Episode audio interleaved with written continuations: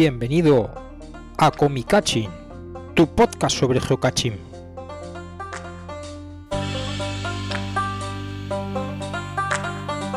Buenos días, buenas tardes, buenas noches, bienvenidos al Comicaching número 38. ¿Y qué ha pasado con el 37? Esa buena pregunta, esa buena pregunta. Bueno, pues como recordaréis, el Comicaching anterior lo grabamos en directo en Montbrió, Sí. durante el Mega. Entonces, debido a una serie de problemas técnicos, la calidad de la grabación es uf, de aquella manera. Serie de catastróficas desdichas. Dudosa. Dudosa. Sí, es verdad. Dejémoslo en dudosa. A ver, que salió muy bien el Comicachi. Sí, sí, no, el Comicaching salió estupendo. El sonido es como los primeros Comicaching que hacíamos. Pero como el de María de Huerva. Eh, no, yo creo que está mejor que el de María de Huerva. Uf.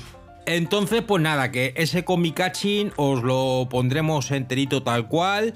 Eh, porque la verdad es que no tiene mucha solución. Entonces, como yo sé que hay mucho fan que le gusta, pues para que lo disfrute, Pero aparte tiene- de los que había allí. Tiene valor histórico. Sí, sí, sí, no, No, va a ser un, un comicaching para sufridores, ¿no? De- de- Hombre. ¿Qué ha dicho? ¿Qué ha dicho? No se muy bien, pero estuvo muy Sí, sí, sí, sí, sí. No, sí, sí, nos reímos mucho y, y los que estuvisteis allí, pues Sí. lo disfrutasteis porque la verdad es que fue muy divertido. Yo creo que de los directos ha sido el, me- El el más divertido y el que mejor ha salido. Sí, sí, sí. Porque hubo mucha participación, Eso hubo es. gente allí interviniendo. Bueno, yo quedé sorprendido. Hubo la rascafría. La rascafría. La rascafría está buena. ya ves. No, se lo dije a, mm, a Smayu y, y nada, dice, pues claro que sí. Hombre, ya que no lo decís vosotros, lo digo yo. Y porque nosotros también tenemos más experiencia, lo vamos haciendo cada vez mejor en Eh, directo, ¿eh? Eso también ayuda. Pero vamos, que yo me quedé sorprendido de la cantidad de gente que fue a vernos. Sí, que, sí, que mucha. Queremos daros las gracias por, por vuestra participación y por seguirnos y por estar ahí aguantándonos. Lo más sorprendente fue que dije, bueno, esto es porque acaba de empezar y están todos aquí a ver qué. Pero no, no, resulta que cuando se acabó el programa seguía viendo un montón de y se gente. quedan, no se Sí, fueron. sí. No se fueron, Y no la se- mayoría estaban despiertos. Efectivamente, o sea. No, no, sí, incluso 20 minutos antes de empezar a grabar, estaban ahí ya sentados. Sí, sí. No sé si es que las sillas eran muy cómodas o es que el programa le gustó. El caso es que esas son las circunstancias, entonces pediros disculpas porque el programa no ha podido salir. Lo sacaremos con la calidad que tiene, pero esto es lo que hay. Eh, hay, hay- hay una consecuencia positiva de todo esto. Del problema que hemos tenido con la grabación en directo del comicaching. Y es que Mariano ha mejorado su aparato. Eso. Sí, ya tengo un aparato más. Mariano más tiene aparato nuevo y presume de él. Mariano presume de que tiene un aparato más pequeño que el anterior. Es- sí, pero es mejor. Es más pequeño, pero es mejor. Sí, sí, sí. es más juguetón. Ostras, más pues, pues si yo no lo había visto. Vamos, vamos, vamos. Te, te lo juro que es la primera vez que Pero lo si veo. Mariano lleva presumiendo de aparato un buen tiempo.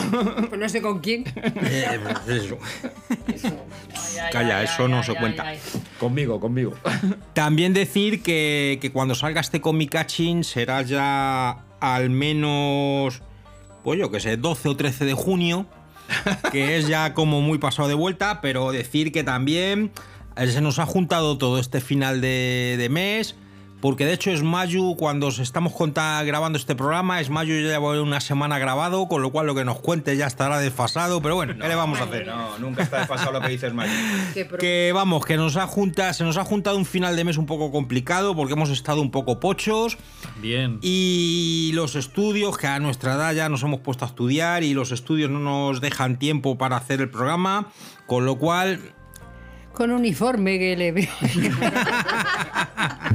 Nada, que se nos ha complicado la cosa, vamos. Tú llévate una navaja y márcase tu nombre ahí en el pupitre. eh, eso lo mínimo. Es que ya no hay pupitres, Ya ya, no hay ya es todo habitual, Oye, si es que no. De hecho, hasta empezar a grabar hemos empezado cuando ya nos habíamos bebido todo lo que suelen poner Eso es- y sí, comido todo. O sea, Eso normalmente. es lo malo de ahora de las cosas virtuales y de los cursos online y todo eso. es ¿Dónde pegas el chicle? Efectivamente. Que antes siempre lo pegabas Eh, debajo en de tu la mesa no, porque esa es la tuya. Claro, hay, ¿no? hay que cre- hay que crear una pegada de chicle virtual. Sí, ¿Y las chuletas? ¿Dónde hacen las chuletas? ¿En tu mesa? claro. Es todo complicado. El caso es que estas son las circunstancias, con lo cual hasta la semana que, que vais a escuchar el programa con una semana de retraso. Y, pero bueno, que cuando salga seguro que lo disfrutáis y que los pasáis bien. Ah, A ver, lo importante que aquí seguimos, aunque parecía que no, que ya sé que algunos habrá alegrado pensando, dice, esto Sí, ya sí, no- ya esto no, no, claro. no, eh, aquí- no, aquí aquí segui- seguimos dando la brasa. Eh, decir que el mes pasado también fue un mes un poco ajetreado porque estuvimos en Montbrió ¿Solo el en, la grabación y luego dos semanas después estuvimos en el trapicheo Trapicheo en Cuenca, dos. sí, sí, que luego lo comentaremos que, eh, en la sección de, de temas. Pero vamos, que estuvimos allí, que nos lo pasamos muy bien y que luego hemos asistido a otros eventos menores, total, que, que no nos da la vida. A este podcast le vamos a llamar No nos da la vida en vez de Comicachín. Creo que hay uno con ese nombre. No nos ha presentado. No, Ay, bueno, no nos has presentado. Es verdad. ¿Quién está, quién está hoy aquí con es verdad, nosotros? ¿quién está con nosotros? Sorpréndenos. Bueno, pues nada, empezando por mi izquierda, Julita mm, Lujulia. Hola, ¿qué tal, chicos? Después tenemos a José Mari Lola del equipo Come Piedras. Hola, ¿qué tal? Buenas, ¿qué tal? A continuación tenemos a Marijose y Juan Carlos, que son del, móvil. del equipo Cancus y MJ. Hola. Aquí, variando sobre la estructura original, ya las presentaciones van después de 10 minutos de programa. Ah, no pasa nada. Pues, eh, pues es verdad que no hacía falta presentar porque somos los de siempre. Y nada, que eh, esto junto con el que os habla, Mariano Mi Tesoro, somos verdad, los sospechosos habituales. Sí, que es también hay que decir los sospechosos habituales.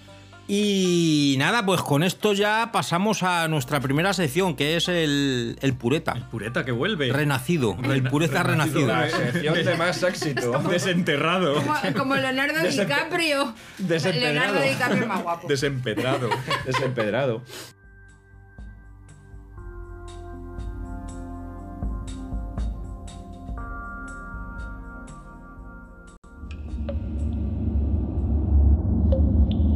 La caverna del pureta.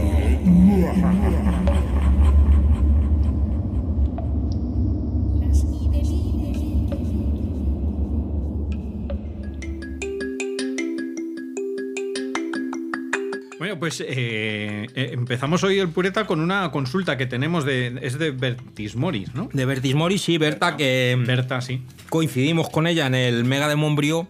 Y ya allí teníamos preparada la, la respuesta, pero no, no hubo oportunidad porque teníamos otros temas, Ah. aparte de no grabarlo. Y nada, que es en relación a un caché que había en Sí. y que os dejamos que os lo cuente ella. Hola amigos de Comicachín. Eh, estaba escuchándome el podcast de marzo porque voy con un poquillo de retraso y tengo una pregunta con respecto a lo que comentabais sobre los letterbox. Porque está claro que cualquier contenedor físico, ya sea al final o una etapa intermedia, tiene que respetar los famosos 161 metros de distancia. Pero, claro, se me plantea la duda, por ejemplo, con el letterbox de Can Rovira que teníamos muy cerquita del Mega de, de. En ese letter en concreto, tanto las iniciales como las finales tenían un contenedor físico y ambas estaban separadas por apenas 5 o 10 metros de distancia. Entonces mi pregunta es, ¿qué ha sucedido ahí para poder publicarlo? ¿Hay alguna excepción, alguna trampa? ¿Hay alguno de los puntos que es virtual pero en realidad es físico? Pues ya, lo, ya lo contamos. Bueno, pues eh, lo que me dice el Pureta es que eh, hay una diferencia. Vamos a ver, todos sabéis, vamos a ver si me, si me aclaro las ideas. Todos sabéis que los cachés tienen que mantener una distancia cuando hay una etapa física. Hay, una, hay que mantener una distancia entre sí, los famosos 161 metros.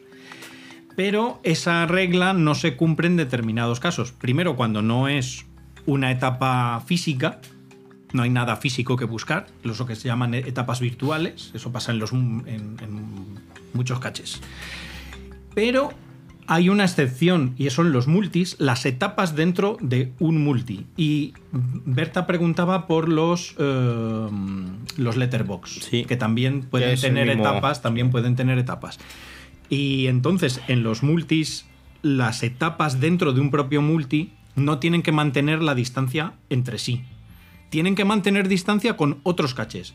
Es decir, si tú tienes un multi que tiene tres etapas, esas tres etapas no tienen por qué mantener la distancia de 161 metros, aunque sean etapas físicas. Ajá. Pero tienen que mantener la distancia física con otros cachés que haya por alrededor, que no, se, que no formen parte de ese multi, que sean de otro propietario o del mismo propietario, pero que sean otro caché. Entonces, pues claro, es posible que haya etapas físicas que no respeten esa distancia de los 161 metros, que creo Ajá. que es el caso de este Sí, sí, sí, sí. de- Ese es el de caso, justamente. Esto es como cuando la pandemia, el núcleo familiar. El Lo- núcleo Los que familiar. forman, los cachés que forman, o sea, las etapas que forman parte del núcleo familiar, que son las que son del mismo caché, pues pueden ir todas juntas. Mm, Pueden estar a un metro, a 30 centímetros o una encima de otra. No hay ningún problema. Pero mm, los que están fuera del núcleo familiar, pues hay que guardar la distancia de seguridad. Claro. Sí, es- o sea, el, el multi se considera todo en sí un Eso. solo caché, Eso es. aunque tenga partes. Es un Frankenstein. Es un Frankenstein. Y entonces, pues nada, esa es la aclarada Ese es el duda. secreto de que haya etapas físicas que no como respeten la distancia, porque forman parte del mismo caché. Y aquí va Julita a preparar. No, no, que digo que eh, al final aprenderé el geocache. Me sabré todas las reglas y todo eso, Sí, madre sí, sí, mía. sí, sí. Hombre, claro. Sí, sí. Un detalle para los que nos escuchan, que gente nueva que no que no entiende las cosas, digamos, que tiene, tiene, tiene que te dudas. metes en un jardín. Que te metes en un jardín. Para Mariano. gente que tiene duda porque desconoce los detalles, lo de los 161 metros, que dice 161 metros, ¿de dónde se sacan eso?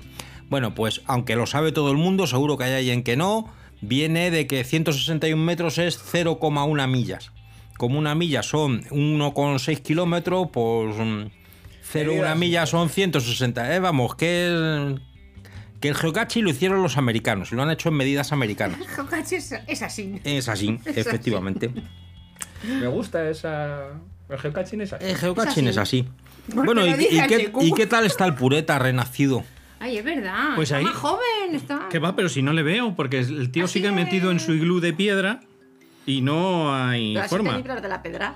Ya. Eso sí. Eso, es- eso sí es verdad. No Mira. te creas que el tío tiene una puntería para lanzarla por el, por el ventanuco ese. Sí, lo que pasa es que. un china. claro, lo que pasa es que sé de dónde va a salir la piedra y es un sitio pequeñito, entonces me da más tiempo a esquivarlo. O sea, que se ha vuelto funcionario. Atiende desde una ventanilla. Es verdad, tiene El pureta en su ventanilla. pureta en su ventanilla.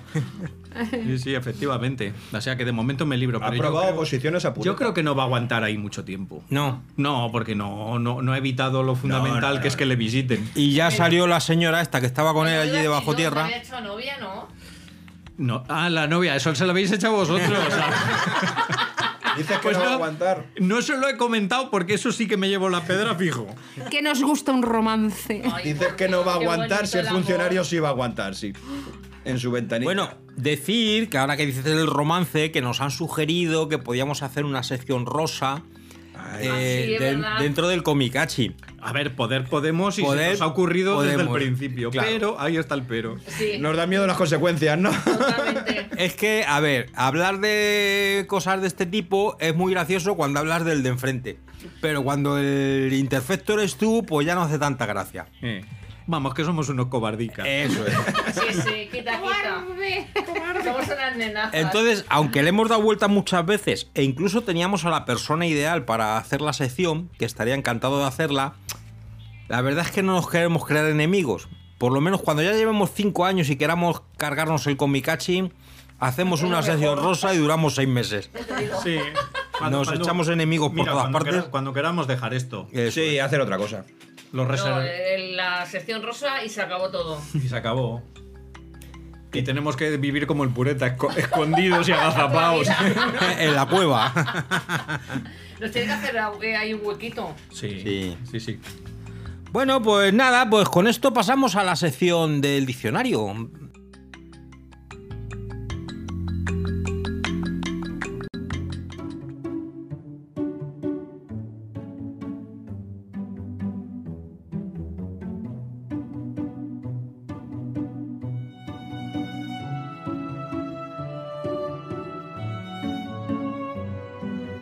La sección del diccionario ya sabéis que últimamente nos la dan hecha.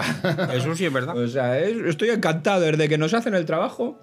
Y en este caso, pues la, la palabra del mes es a proposición de. es una propuesta, perdón, mejor dicho, de, de- de Sonia y es. Trapigeo. Así que vamos a escuchar la definición de trapigeo en, propia- en las propias palabras de su propia autora. Uy, qué mal, ¿no? Propiamente dicha. Propiamente. Ah, No me deis más cerveza, que no lo estoy haciendo bien. A la, a la calle. Hala, pues nada, venga, Sonia, cuéntanos. Buenas, sospechosos habituales. Aquí Soniet, desde Girona. Bien, os quería enviar una palabra para el diccionario geocachero. A ver, la palabra es... Trapigeo. Dícese del acto o acción de intercambio de objetos de geocoleccionismo entre geocachers. Cuando la concentración de trapigeos en espacio-tiempo es alta, aparte de mucho vicio, seguramente estamos hablando de un evento de trapigeo. Estos objetos pueden ser paztags, bootcoins, pins, pegatinas, chapas, uy, parches y posiblemente haya más. No olvidemos que fuera de los objetos de geocoleccionismo puros, nos podemos encontrar que los geocachers también intercambien otras cositas. Por el momento, identificadas tenemos pues monedas elongadas, monedas de 2 euros conmemorativas, monedas de euro de distintos países y quién sabe qué más habrá. Bien, ¿y tú? ¿Ya practicas el trapigeo? Un audio. Pues ya, bueno, ya habéis oído la definición de trapigeo. Me encanta la pronunciación que le da, ¿eh? Trapilleo. Trapigeo, trapigeo. Y es además una definición muy acertada. Y, y lo acabamos de comprobar precisamente en el evento Sí, sí. pasado, del que hablaremos luego, supongo. Sí. Y poco más que añadir. Pues nada, esto del trapicheo es que como se ha puesto trapilleo, como se ha puesto de moda, Sí, sí, sí. es una locura.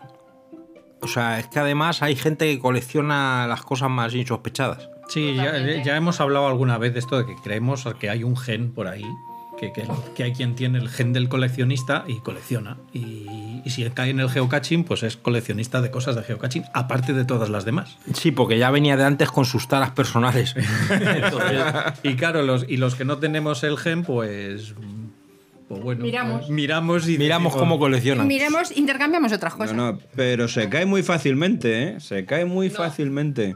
Sí, sí, se cae, sí. Porque cuando no. Siempre hay algo que te gusta, o pegatinas, Sí, o yo- chapas, o. Pero. Uy, uy. En el trapilleo, había- en el trapige, en el trapi, No te sale. En el trapicheo fest había intercambio de licores. A cada cual peor. Porque había licores rosas, licores violetas, licores blancos, licores. Todos malísimos. Si Pues ya- a mí ese trapicheo me moló, yo me lo pasé pero bien. No sé, yo es, que soy un eso clásico. Ya está, no, es que eso ya está inventado y probado. O sea, Sí. Los, los licores buenos son lo que son y lo demás son Los experimentos. licores buenos los A llevamos ver. ahí. No, vamos.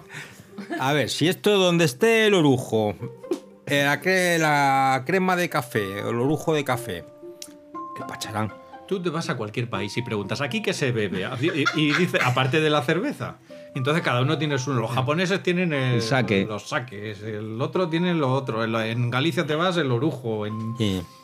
Oye, lo que hemos descubierto que nos lo. Bueno, ya nos había mandado Pezmatita una botellita. Ah, sí. ¿De qué era, Julia? La rasca fría. que luego se meten contigo como conmigo. Rata fría. Ah, me da igual, no, no, la no, consigo rata- mejor. Nosotros la probamos crear- ¿Rata fría o rata fría? Y- ¿Cómo y-? Ratafia. Ratafia, la ra- Ratafia. una, una rata fría pues es- digo las encuentras en las alcantarillas. en- Ratafia y los coscullons o cómo eran. Sí, eso Con los coscorrons. Los coscorrones, eso sí. Bueno, podéis comprobar que a pesar de haber estado en Montbrió y pasarlo muy bien, no hemos aprendido nada de Bueno, catalán. también lo que estaba muy bueno allí en Montbrió es el... El vermut, El vermut. El vermut, Ay, sí. ¡Qué rico! Y yo le traje a Guillermo una crema de- que, eh, que se llama pica de cuyons. o Ah, sí. ese- y pica Una de salsa. cuyons, eh, una salsa. Una salsa picante que pica. O sea, manda webs. O sea, nos tiramos tres días casi haciendo caches y confraternizando con la gente en Montbrió. Y de lo que hablamos son del vermú. No, es de la que, es que ratafia. esto ha venido a cuento del une- coleccionismo. Luego ya hablamos de, del Montbrió, del evento en sí. Ok. Que lo podemos contar, o sea que. Sí, sí, sí. No, pero bueno, que sí. De lo que nos acordamos. Que la verdad es que una cosa lleva a la otra y. Y nada, y terminamos bebiendo, que es lo que. y comiendo, y comiendo. A ver. a veces comiendo también. Yo repito mi definición de geocaching. Geocaching es aquello, aqu- eso que hacen los geocachers entre cerveza y cerveza con otros geocachers. Bueno, cerveza, que dice cerveza dice licor, dice ratafía, dice orujo, dice vermú. A mí lo que más me ha gustado es llamarlo rascafría y, y rata- ratafría. Pero ese, Ratafía. ese chiste ya repetido. Ese chiste ya manido. Pero bueno, pues nada, ya con esto pasamos a nuestra siguiente sección que es el debate.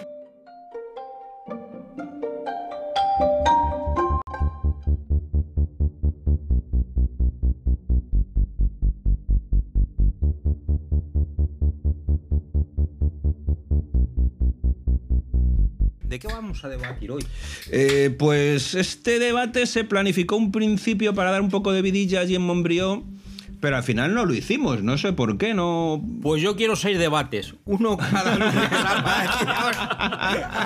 No, directamente en Montbrió no hubo debates. O sea, la cosa fue tan fluida y tan. es que no. que no, no, no, no llegamos a proponer el tema de debate, pero el tema de debate que se proponía para Montbrió y que proponemos va? para ¿De qué ahora va, es sí? revisores. Wow. Revisores. Uh, vamos a cuestionarnos la autoridad. Bueno, más o menos. Las preguntas que os propongo que nos hagamos y que hablemos sobre ellas son las siguientes. ¿Deberían participar los jugadores en la elección o al menos en la propuesta de los revisores? Esa es la primera que os lanzo. Si queréis, nos lanzamos ya directamente a, a por ella. Sigo diciendo preguntas. Venga, tú, tú inténtalo. La siguiente pregunta es: ¿deberían cobrar algo por su trabajo, aunque fuera mm, a tipo simbólico? Porque la verdad es que le dedican mucho tiempo, ¿eh? O sea.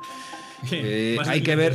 Sí, no, no, no. Bueno, pero debe de llevar su estrés porque hay que ver que luego duran lo que duran los revisores. Yo no sé que el que está durando más, pero cada cuatro o cinco años, no sé cuánto ha durado el que más tiempo lleva en el cargo, no sé.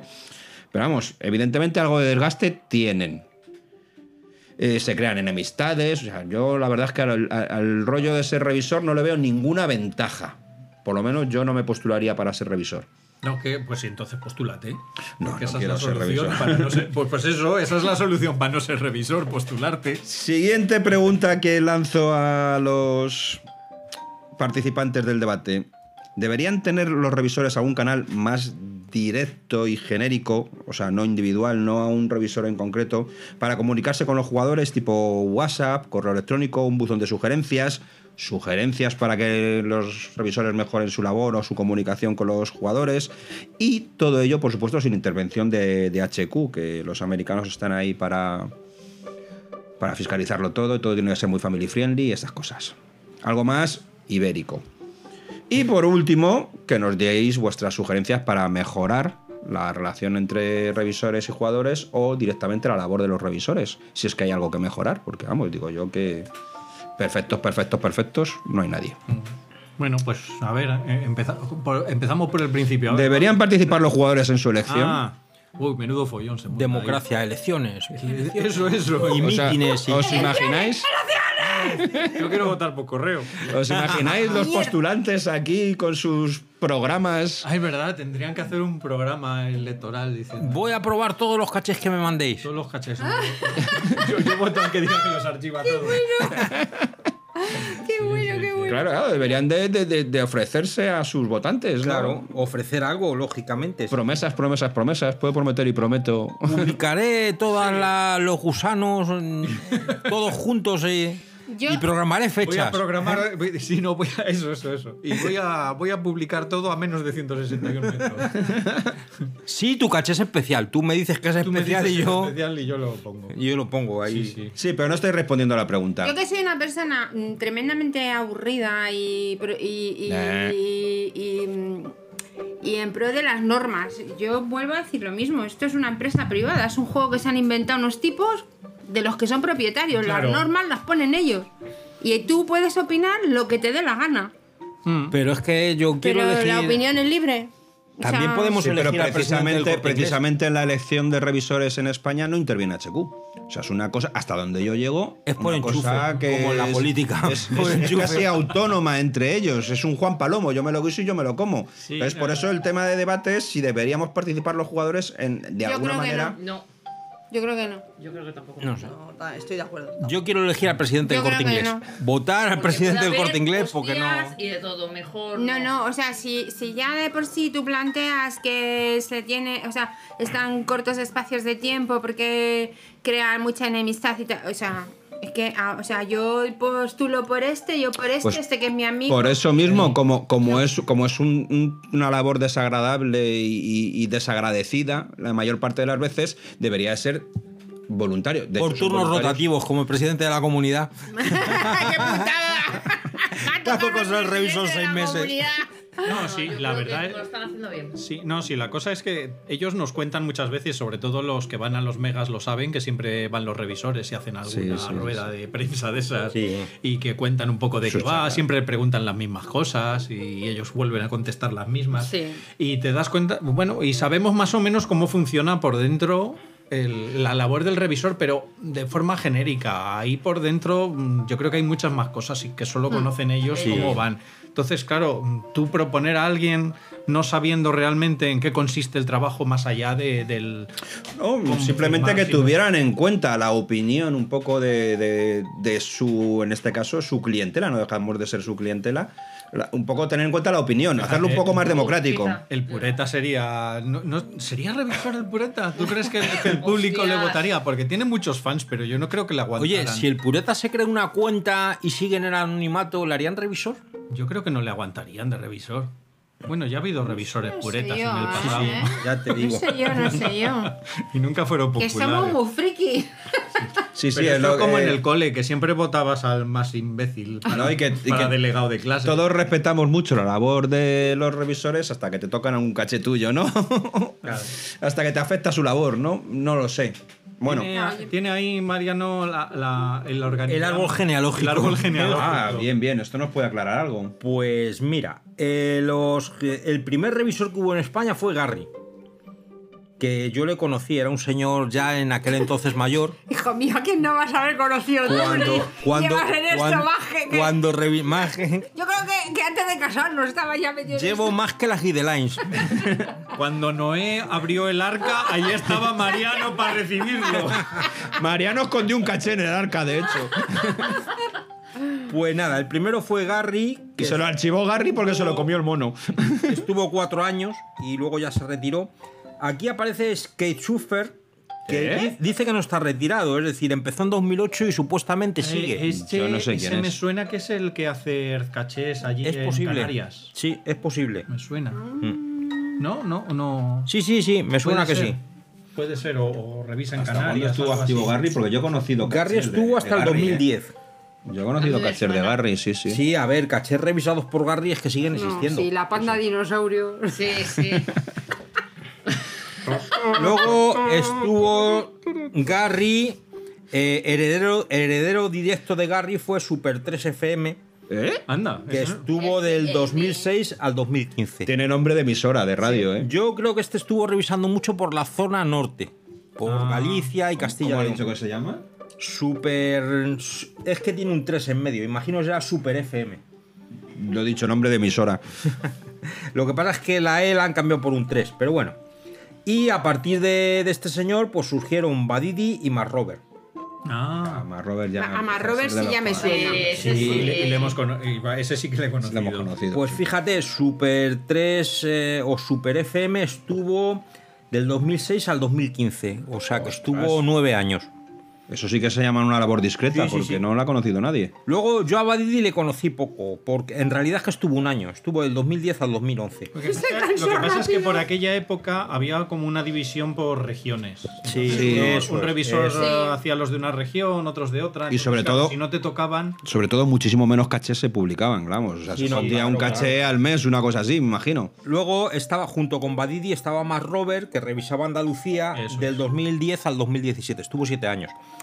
La línea sucesoria de Más Robert se rompió con él. Sus razones habría. que mejor no entramos a revisarlas. Yo recuerdo que hubo su polémica hubo en su su momento, sí. menos. Es que era de lecciones al revisor. De voy a publicar todo lo que me mandéis. Estaba permanentemente en campaña, ¿no? Entonces, pues bueno, el caso es que ahí se extinguió la línea. Badidi estuvo solo un año, pero dejó como sucesores a, Su legado fue. a Horus y a Yodit.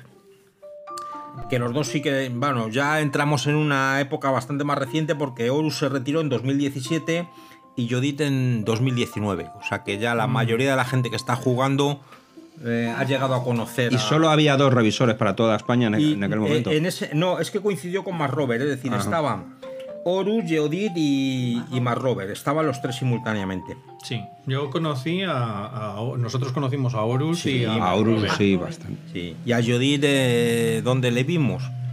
eh, creo que estuvo en el Geomaza. O en el Sí, el mazarrón, es el verdad, mazarrón, es verdad, el es verdad. mazarrón. Sí, sí, sí. Ya no te acordabas, ¿eh?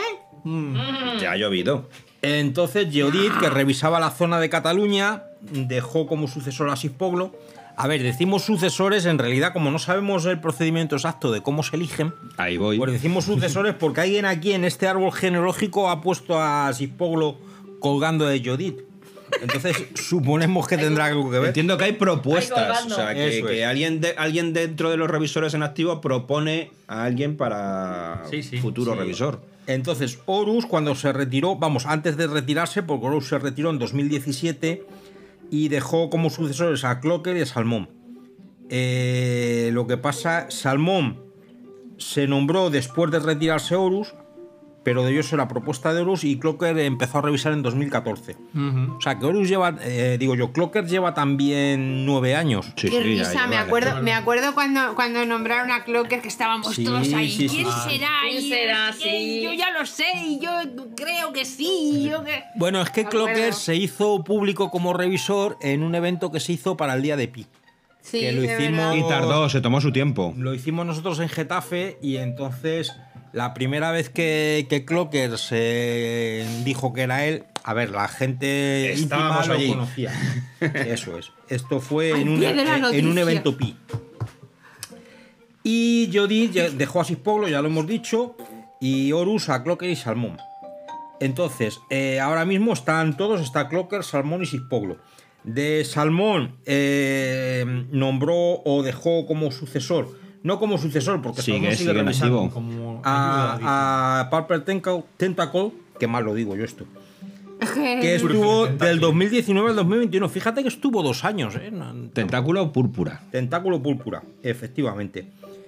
Y ahí se extingue de momento la línea. Luego Sispoglo dejó a la White y a Permatita, que siguen los dos. A la White eh, empezó de revisor en 2019 y Permatita en 2021. Vamos que si Pablo tiene un montón de descendencia. Sí, sí, sí. Entonces, en resumen, Prolífico, como. el revisor que más tiempo ha durado hasta ahora ha sido el Super FM, que estuvo nueve años. Pero que Clocker Ah, y Sipoglo, aunque se retirasen el. Porque entraron en octubre, con que se retiren después de octubre hacen 10 años. Ya le, ya le gana. Ya, o sea, lo que pasa es que yo creo que van a estar ahí entre los dos a ver quién dura más. Porque yo a Sipoglo no le veo muchas ganas de retirarse. Yo creo que cada hay que vez. tener- Yo creo que cada vez le gusta más. Cada vez le gusta Sí, más, Hay efectivamente. que tener. ¿Y Rubén? Hay que tener un.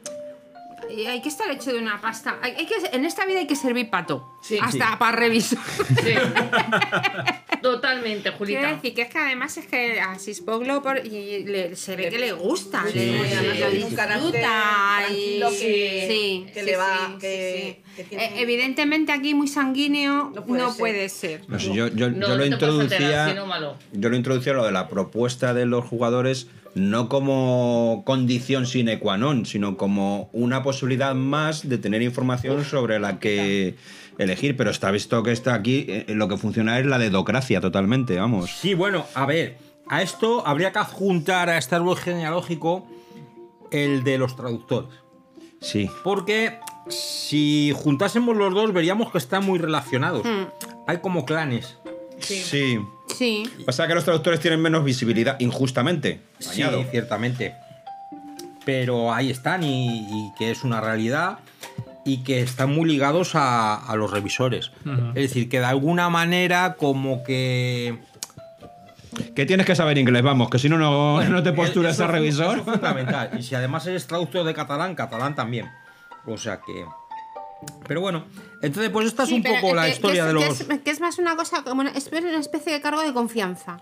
Sí, Sí. Que se eligen confianza en la gente que metes ahí, claro. Claro, Es o sea, es- Cargo Puede de libre. rana, pero libre designación. Cargo de libre designación. Con- Concretamente está definido como así. Sí. Cargo de libre Sí, designación. pero que es un poco una cuestión de confianza, o sea, de que tú eh, postulas a gente o, O sea, Claro, Pero vamos, tener- es que ves que tiene es un A dedo. Si Porque piensas imagínate además. si tú pones a una persona muy visceral o muy... mm, todo. Es un, claro, sería y además tienen que trabajar mucho juntos. Ese es, Entonces, ese es el detalle se importante. tienen que llevar bien entre ellos. Todos no- sabemos. Ese es el detalle sí. importante, no porque hace falta hablar más, sí. como decíamos antes, el caso de Mark Rober, pues fue un caso de que Mark Rober iba por libre y entonces como que los marrones que se iban generando se los iban comiendo los demás, porque cuando los criterios de revisión son muy dispares, pues al final todo acaba en que el jugador que quiere publicar su caché porque es excepcional, entonces como no se ha publicado nunca un caché como esto, me tienes que dejar que me salten Yo- las reglas. Y, y en el caso de Mark Rober, pues levantaba mucho la mano. Yo, yo creo que lo que ha habido es una evolución, lógicamente, que viene dada por el número de cachés que se han ido publicando. Y, eh, al principio se publicaban muy poquitos cachés y, y- y el trabajo era como más individual. Se repartían, como decía José Mari, por zonas y yo hago mi zona y yo, tú haces tu zona y no nos metemos ninguno en cada una. Pero al publicarse tantos, eh, necesitan mucho más revisores y una de las decisiones más acertadas, en mi opinión, que tomaron fue que no se repartían por zonas y que todos Mm. Me revisaban todo. No, y además. Y eso implica un, un necesario trabajo en equipo que implica que te tienes que llevar bien con tus compañeros porque es un trabajo de todos. Ya, pero además resulta mucho más homogéneo la forma de, Es de más- calibrar o de. Es que yo creo que esa, esa es la razón. Más Es decir, no porque haya más cachés, sino porque directamente, si todos revisan todo, pues los contrastes se notan menos. Porque si resulta que el revisor de Y te levanta mucho la mano, canta, porque están todos los cachés donde han levantado la mano, están todos en el mismo sitio. Y lo comenta. Y luego la gente intenta publicar en otra provincia y se encuentra con que, joder, si esto me lo publicaba No, y- este y este otro no me Y lo obliga a publica". que haya un criterio uniforme entre todos Claro, y, no. y se homogeneiza la, la- Claro, O hacen equipo, esto se hunde. No, es que el trabajo que tienen es bastante importante y necesitan el- trabajar en equipo y, y repartirse el trabajo, lógicamente. Yo de todas maneras, en lo que decías antes de cobrar por su dinero, o sea, cobrar por su trabajo. Cobra por su trabajo, pues correcto, lo- correcto. Yo creo que lo que había que poner es, cuando mandas el caché a revisar, poner como en el corte inglés un sistema de votación con estrellitas. Entonces tú, ¿cómo le ha parecido la revisión de su que caché? no nos pagan publicidad, Tú pones Mariano. dos estrellas, tres estrellas, y entonces que les paguen, no sé, 20. Si te han puesto una estrella, 7 pesetas. nada, no cobras.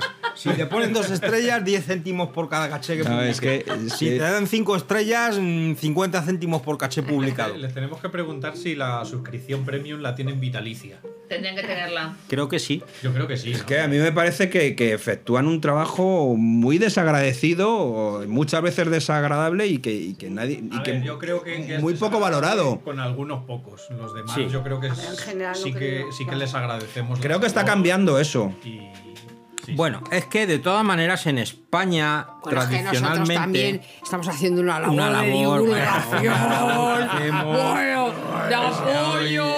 el pureta y apoya no suena peloteo ni nada. que, no que lo que pagan. iba a decir es el tema de que en España los revisores se dan a conocer y todo el mundo sabe quiénes son. Sí. Cosa que no es así en todas No, partes. Es verdad.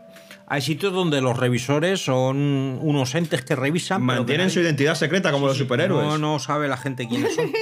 Como los superhéroes. es una opción, te quitas problemas. Por supuesto que te quitas problemas. También, en- vamos a ver, el geocaching se alimenta del ego de las personas. Hostia, qué frase. Ego No, catching. es que el es ego así. catching está, está en el decir, diccionario. ¿Qué es lo que le mola? ¿Por qué la gente pone caches? Si en el fondo no dan nada más que problemas.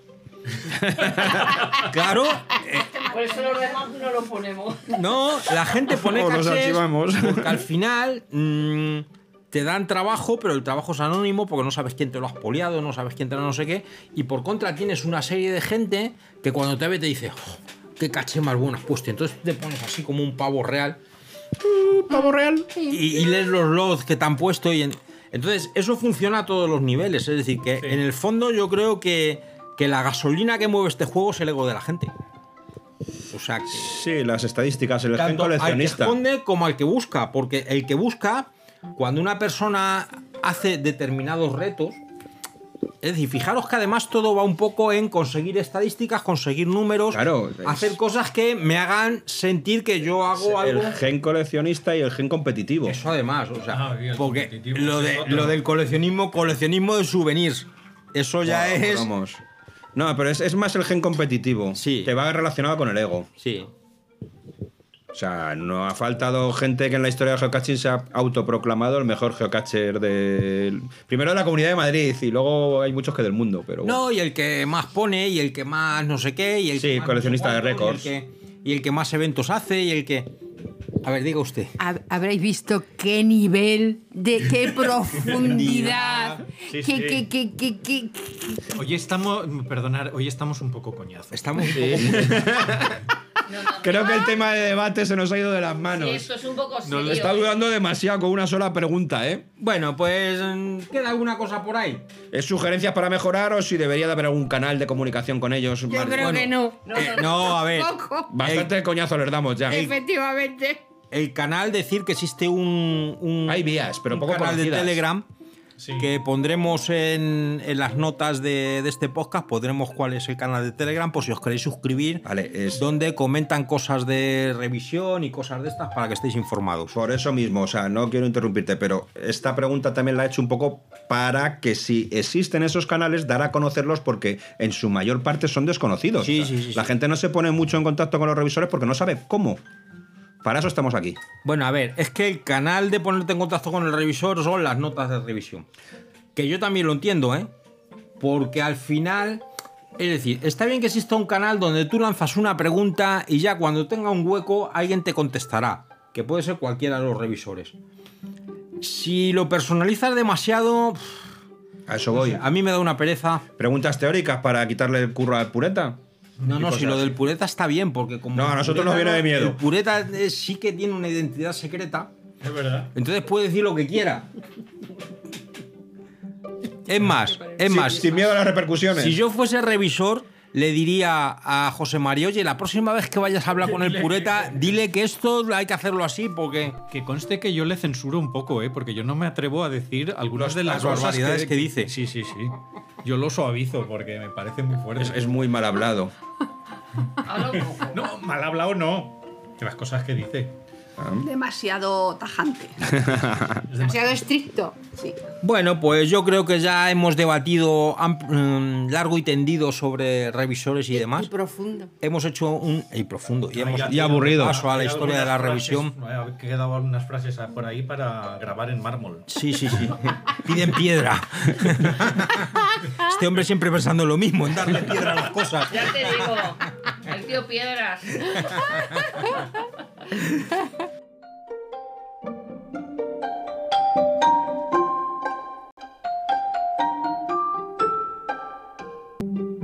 Pues nada, con esto pasamos a los oyentes. Este mes tenemos, bueno, aparte de lo que la pregunta que nos ha hecho Bertis, Bertis Morris, Bertis Morris, sí. Bertie Morris. En, en la sección del Pureta, pues también nos ha escrito, vamos, nos ha escrito, nos lo sugirió en Montbrió Rierpe que podíamos hacer una sección sobre el geocoleccionismo. Sobre los distintos, o hacer pequeñas secciones dentro del programa relacionadas con el geocoleccionismo. Sí, mira, Sonia, Sonia ya nos ha dejado su Sí. definición. Bueno, pues ampliarlo un poco más y hablar, pues yo qué sé, sugirió temas como desde cómo tramitar la aduana, pasando por Ah, cómo se diseña o cómo se pide una, un pactar. Eh, de hecho, yo le pedí porque Luis Sí. Amorson, mira que es difícil pronunciarlo, ¿eh? Eh, ha hecho una guía que está en el hilo para cómo lidiar con los problemas de aduanas y de... Le pedí que no la hiciera grabada, me dijo que no se le da muy bien lo de... Pero yo me comprometo a si podemos eh, transmitirla un poco al audio, pero lo que pasa es que es, es bastante farragoso. Claro. Que- Es Que que, es muy aburrido. Con Hacienda hemos topado. a ver, es que hay temas que es muy difícil de Iba tratar en un Hacienda, podcast. Claro. Porque son cosas que hay que explicar muy detenidamente y el formato de audio quizá no sea el mejor. Necesita un soporte... Y una extensión que Claro. no son cinco segundos. Entonces, bueno, podemos hacer pildoritas de píldoras de sobre no, que nos, que nos manden sus dudas, que nos manden sus dudas y las que- trasladamos o, a quien a ver, sea. eh, extendemos el programa, no solo hacemos eh, un podcast sobre geocaching, sino que además lo extendemos al geocoleccionismo. Que de todas maneras hoy en día está tan ligado el geocaching con el coleccionismo que, que bueno, que yo creo que es inseparable. Y siempre podemos contar con alguien externo de, que esté más metido en el mundo del cole- que tenga el gen coleccionista y que nos cuente los detalles de esto. Que tenga la información que la gente pregunta y ya está. Hacemos de correa transmisora Claro. como con el pureta, y, y preguntamos a quien lo sepa. Todo colección. Todo colección. Eh, buena página esa, buena Sí. página.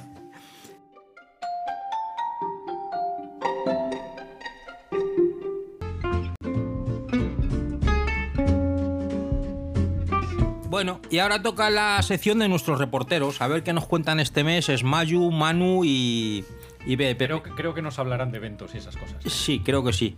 Pero además, como esto está siendo grabado mm, bastante después, pues esto va a ser un desastre, sobre todo es Mayu, que lo grabamos hace tiempo. Pero bueno, que ahí os dejamos con los reporteros.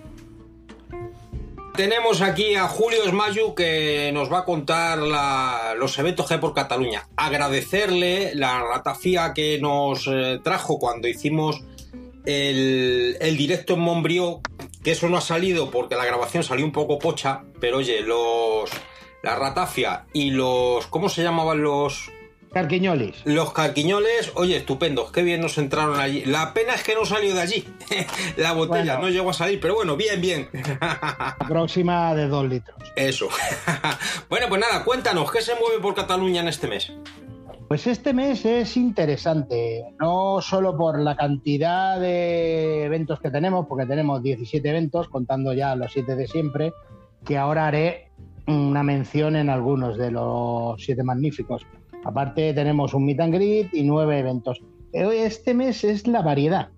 O sea, no es solo los eventos que hay, sino en que cada... bueno, hay los típicos eventos de quedar, tomar algo, hablar de caché, trastable, eh, dime, pásame estas coordenadas, cosas de estas Sí, sí. que se suelen hacer.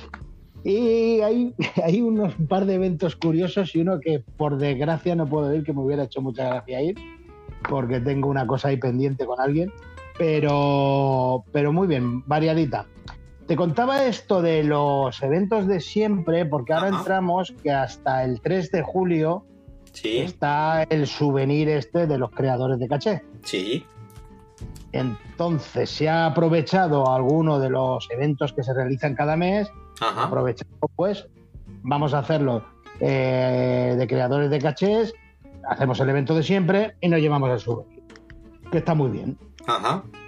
Y en este caso son los que yo tengo controlados, los que tengo controlados, puede ser que otro sea y demás.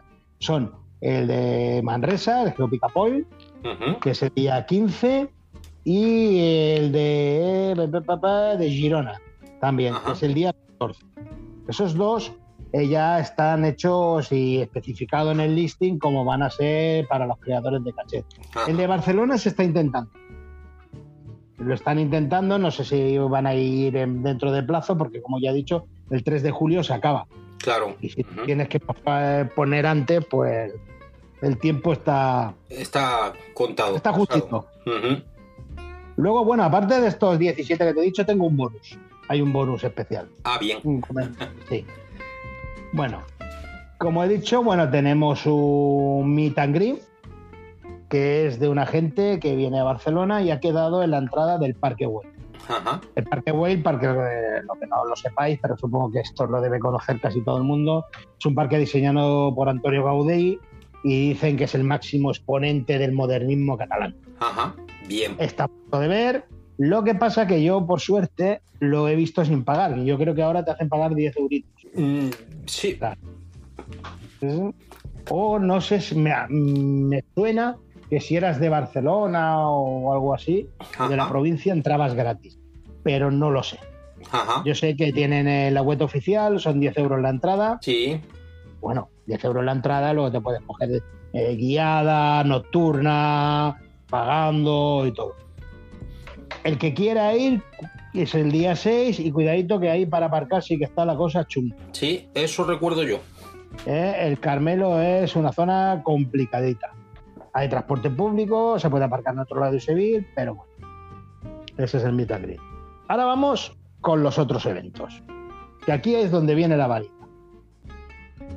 El día 11 tenemos uno que es desayunar con geocache, en Ajá. San Boi de Llobregat, que eh, el equipo que lo, que lo ha montado ha hecho un evento, dice, yo quiero conocer gente, como mejor forma de hacer, o ir a eventos o hago uno y que vengan.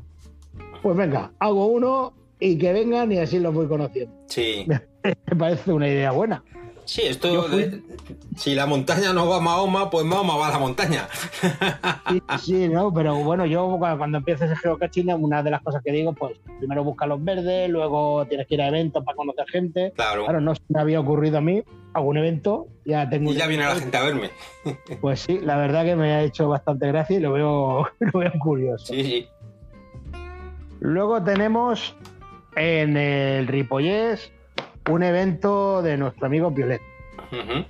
¿vale? Que es la fiesta mayor de Serrat, que es un pueblecito pequeño. Sí. Esto es donde viene la variedad, porque según pone en el listing, a las 11 oficia una misa.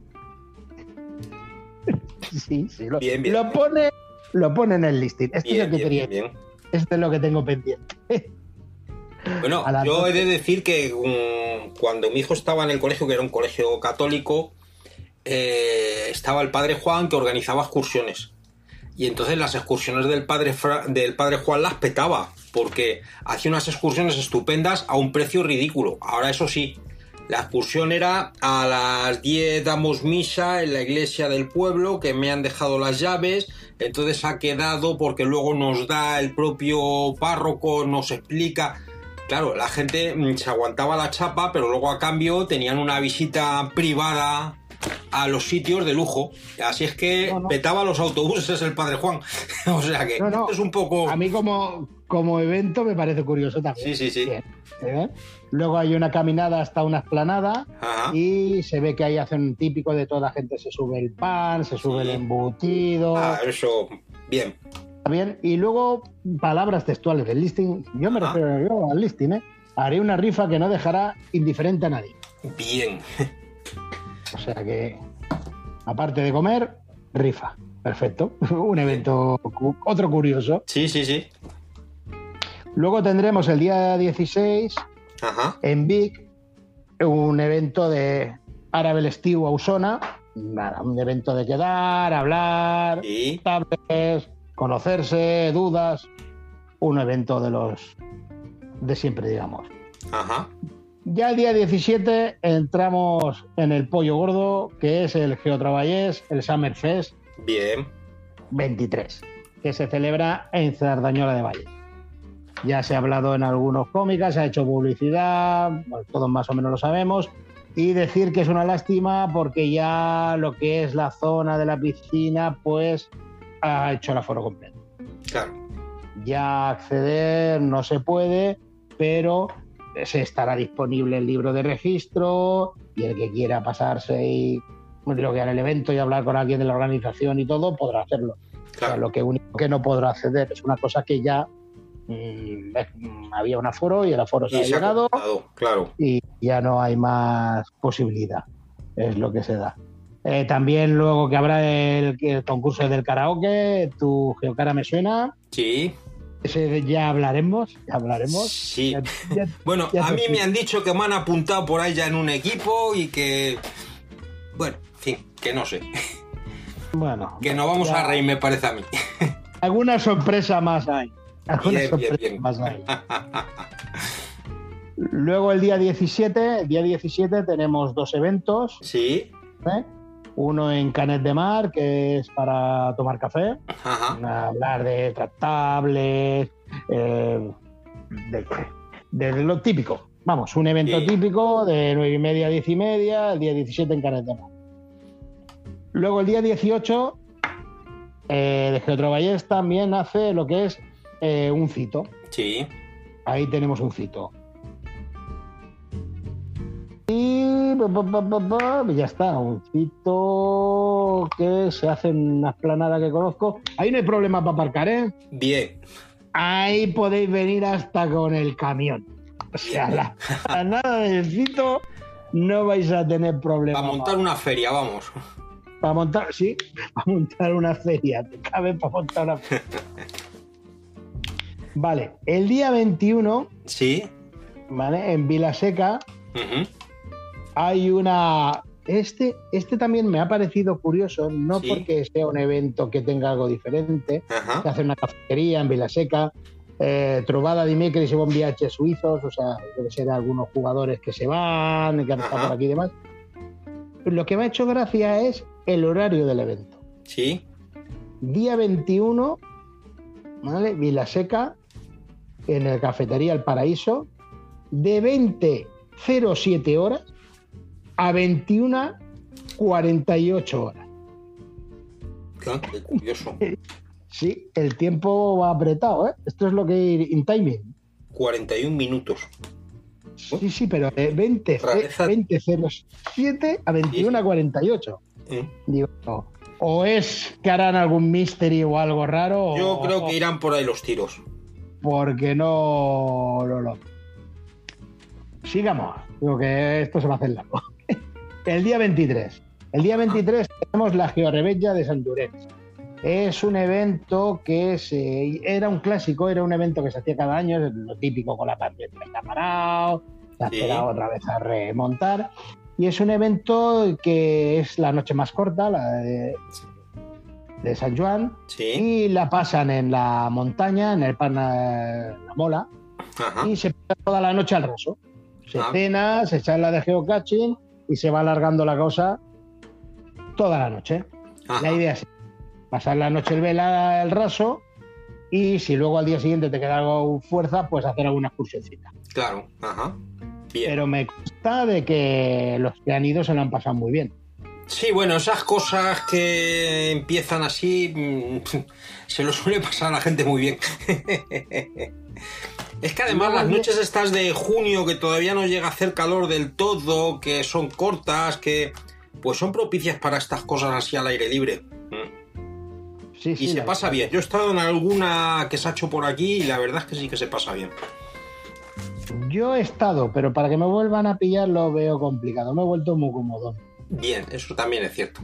Yo, si queréis, a las 5 de la mañana nos ponemos a dar vueltas, a subir montañas, a hacer lo que quiera. Pero a las 11 estoy como los perritos, dando vueltas, Claro. así, Ajá. y cuando he pillado el sitio me caigo. Ya, ya no me muevo. Bien. El día 25 Sí. tenemos otro en Vila Seca, y este ya es de creadores de caché. Este es específico para los creadores de caché y Ajá. correspondiente souvenir. El día 25 de 11 y media a 3, taller de cachés y ya está. Uno más. Y tenemos el bonus. ¿Cuál es el bonus?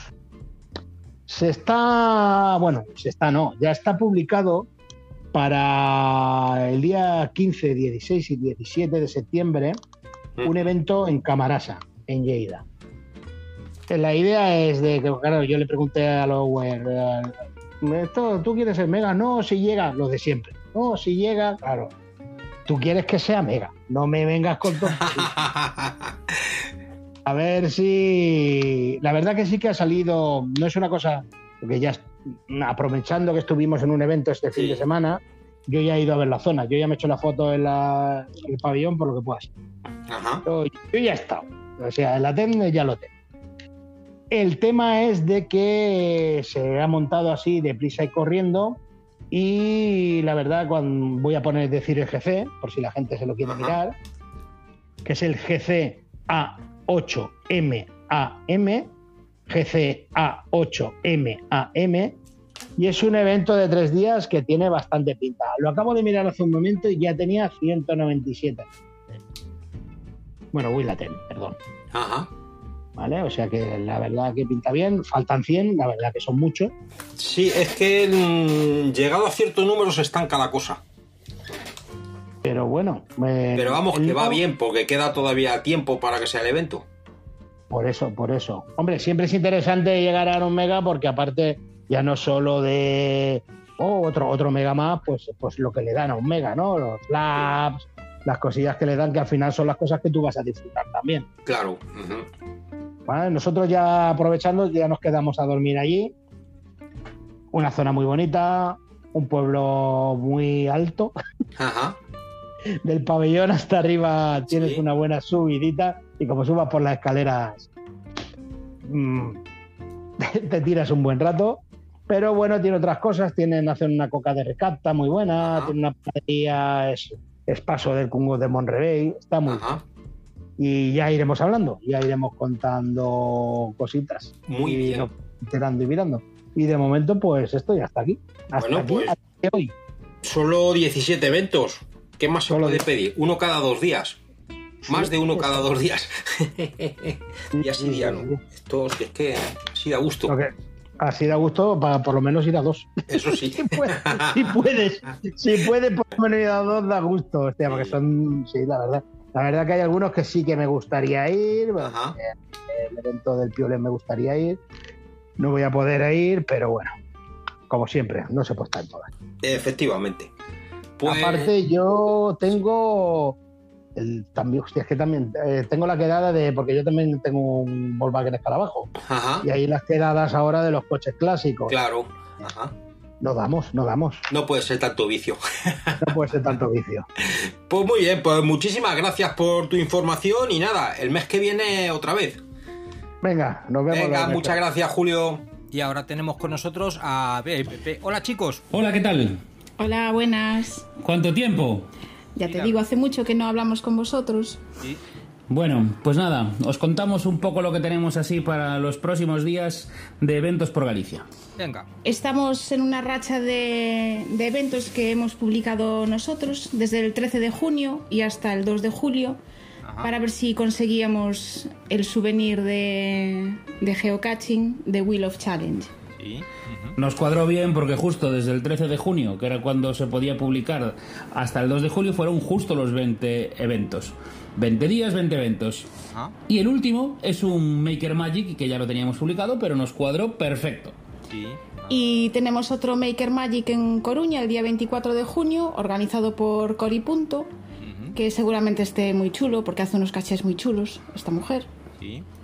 Y, y un meet and greet en el día 1 de julio en Viveiro, que viene Bertis Morris a visitarnos. Ah, Y a ver si, si va alguien por allí. A nosotros nos pilla un poco lejos.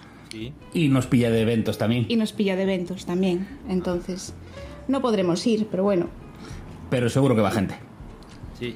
Y luego, pues nada más, así para los próximos días no tenemos mucho más, pero estamos preparando, que ya tenemos publicado un eventillo de fin de semana para septiembre. Desde el viernes día 8 al domingo 10, pues estamos preparando actividades para estar entretenidos el fin de semana. Sí. Sí, a ver si viene gente a visitarnos y a pasárselo bien con nosotros. Y eso, a ver qué tal sale. Y a ver a ver si en la próxima ya os contamos alguna cosa más que tengamos ya organizada. Algún detallito más, sí. Seguro que Y sale. esto es lo que tenemos por Galicia estos días. Así que poco más. Nos vemos en la próxima. Venga, hasta la próxima. Chao. Chao. Pues muchísimas gracias chicos. Y ya con esto pasamos a Manu por 3, que nos contará lo que se mueve por Levante. Muy buenas compañeros de Comicachín. La verdad es que el mes de julio se presenta de momento muy muy escaso de eventos en la zona del Levante español y realmente nada más que el 30 de junio y el 1 de julio hay por el momento publicados eventos. El 30 de junio tenemos un geoencuentro en Peñíscola, al ladito del bufador de Peñíscola, un sitio precioso para el que no lo conozca, que convoca a nuestro amigo Andy La Plegua, un meet and greet ahí en una zona privilegiada de Peñíscola. Y el mismo día, en Valencia, el compañero Trucho Salmón organiza un evento llamado Beer or Not Beer. El Drop Hunt IA 2023. Eh, es un geocervecitas en el que se va a aprovechar para entregar los trofeos de un juego muy especial que está haciendo el compañero Trucho, que realmente los que no estamos dentro no sabemos muy bien cómo funciona, pero que consiste en liberar pequeños cachés no oficiales que la gente encuentra y le da ciertos eh, propiedades para el juego, le- como si fuera una especie de juego de rol. Es una cosa curiosa que convendría a lo mejor que algún día Trucho nos contara exactamente cómo funciona, a los que no estamos participando. Pues El caso es que va, a entregar los trofeos de la edición de este año allí. A continuación, el día 1 de julio, en Castellón, en el desierto de Las Palmas, nuestro compañero Catral va a hacer uno de, sus- uno de los eventos Maker Magic, eh, que va a consistir en un concurso y en una exposición de cachés creativos. Así que nada, si estáis por la zona y tenéis algún caché eléctrico, mecánico, muy bien camuflado, podéis participar en el concurso. También el mismo día hay un meet and greet en Torrevieja a las 5, eh, organizado por unos extranjeros que, que están de paso por allí, pues para conocernos a todos. Eh, y ya te digo, por el momento esto es lo único que he proyectado en julio de cara, de cara a este mes que parece que va a estar un poco escaso de eventos. Esperemos, esperemos que la cosa se, se ponga en marcha pronto y salgan muchos más publicados, porque si no va a ser un mes de pasarlo en la playa y en la piscina y de hacer pocos eventos de geocaching. En fin, un fuerte abrazo y nos vemos el mes que viene. Pues muchísimas gracias Manu y nos vemos el mes que viene. Y ya solo decir que aparte de estos eventos que nos han contado, también tenemos en Madrid un Geoterraceo, segunda edición, que será el 1 de julio, que organizan Tito Fuela y Patri. También tenemos el típico Geoheladitos, que se celebra también en el mes de julio, que es en la zona de Moratalab. Y también tenemos el, el evento del Geocervecitas Madrid, edición del mes de julio. Y aparte de todo esto, hay poquito más. Hay un evento Limpiemos nuestras playas en, Huelva, que es el día 7, 1 de julio.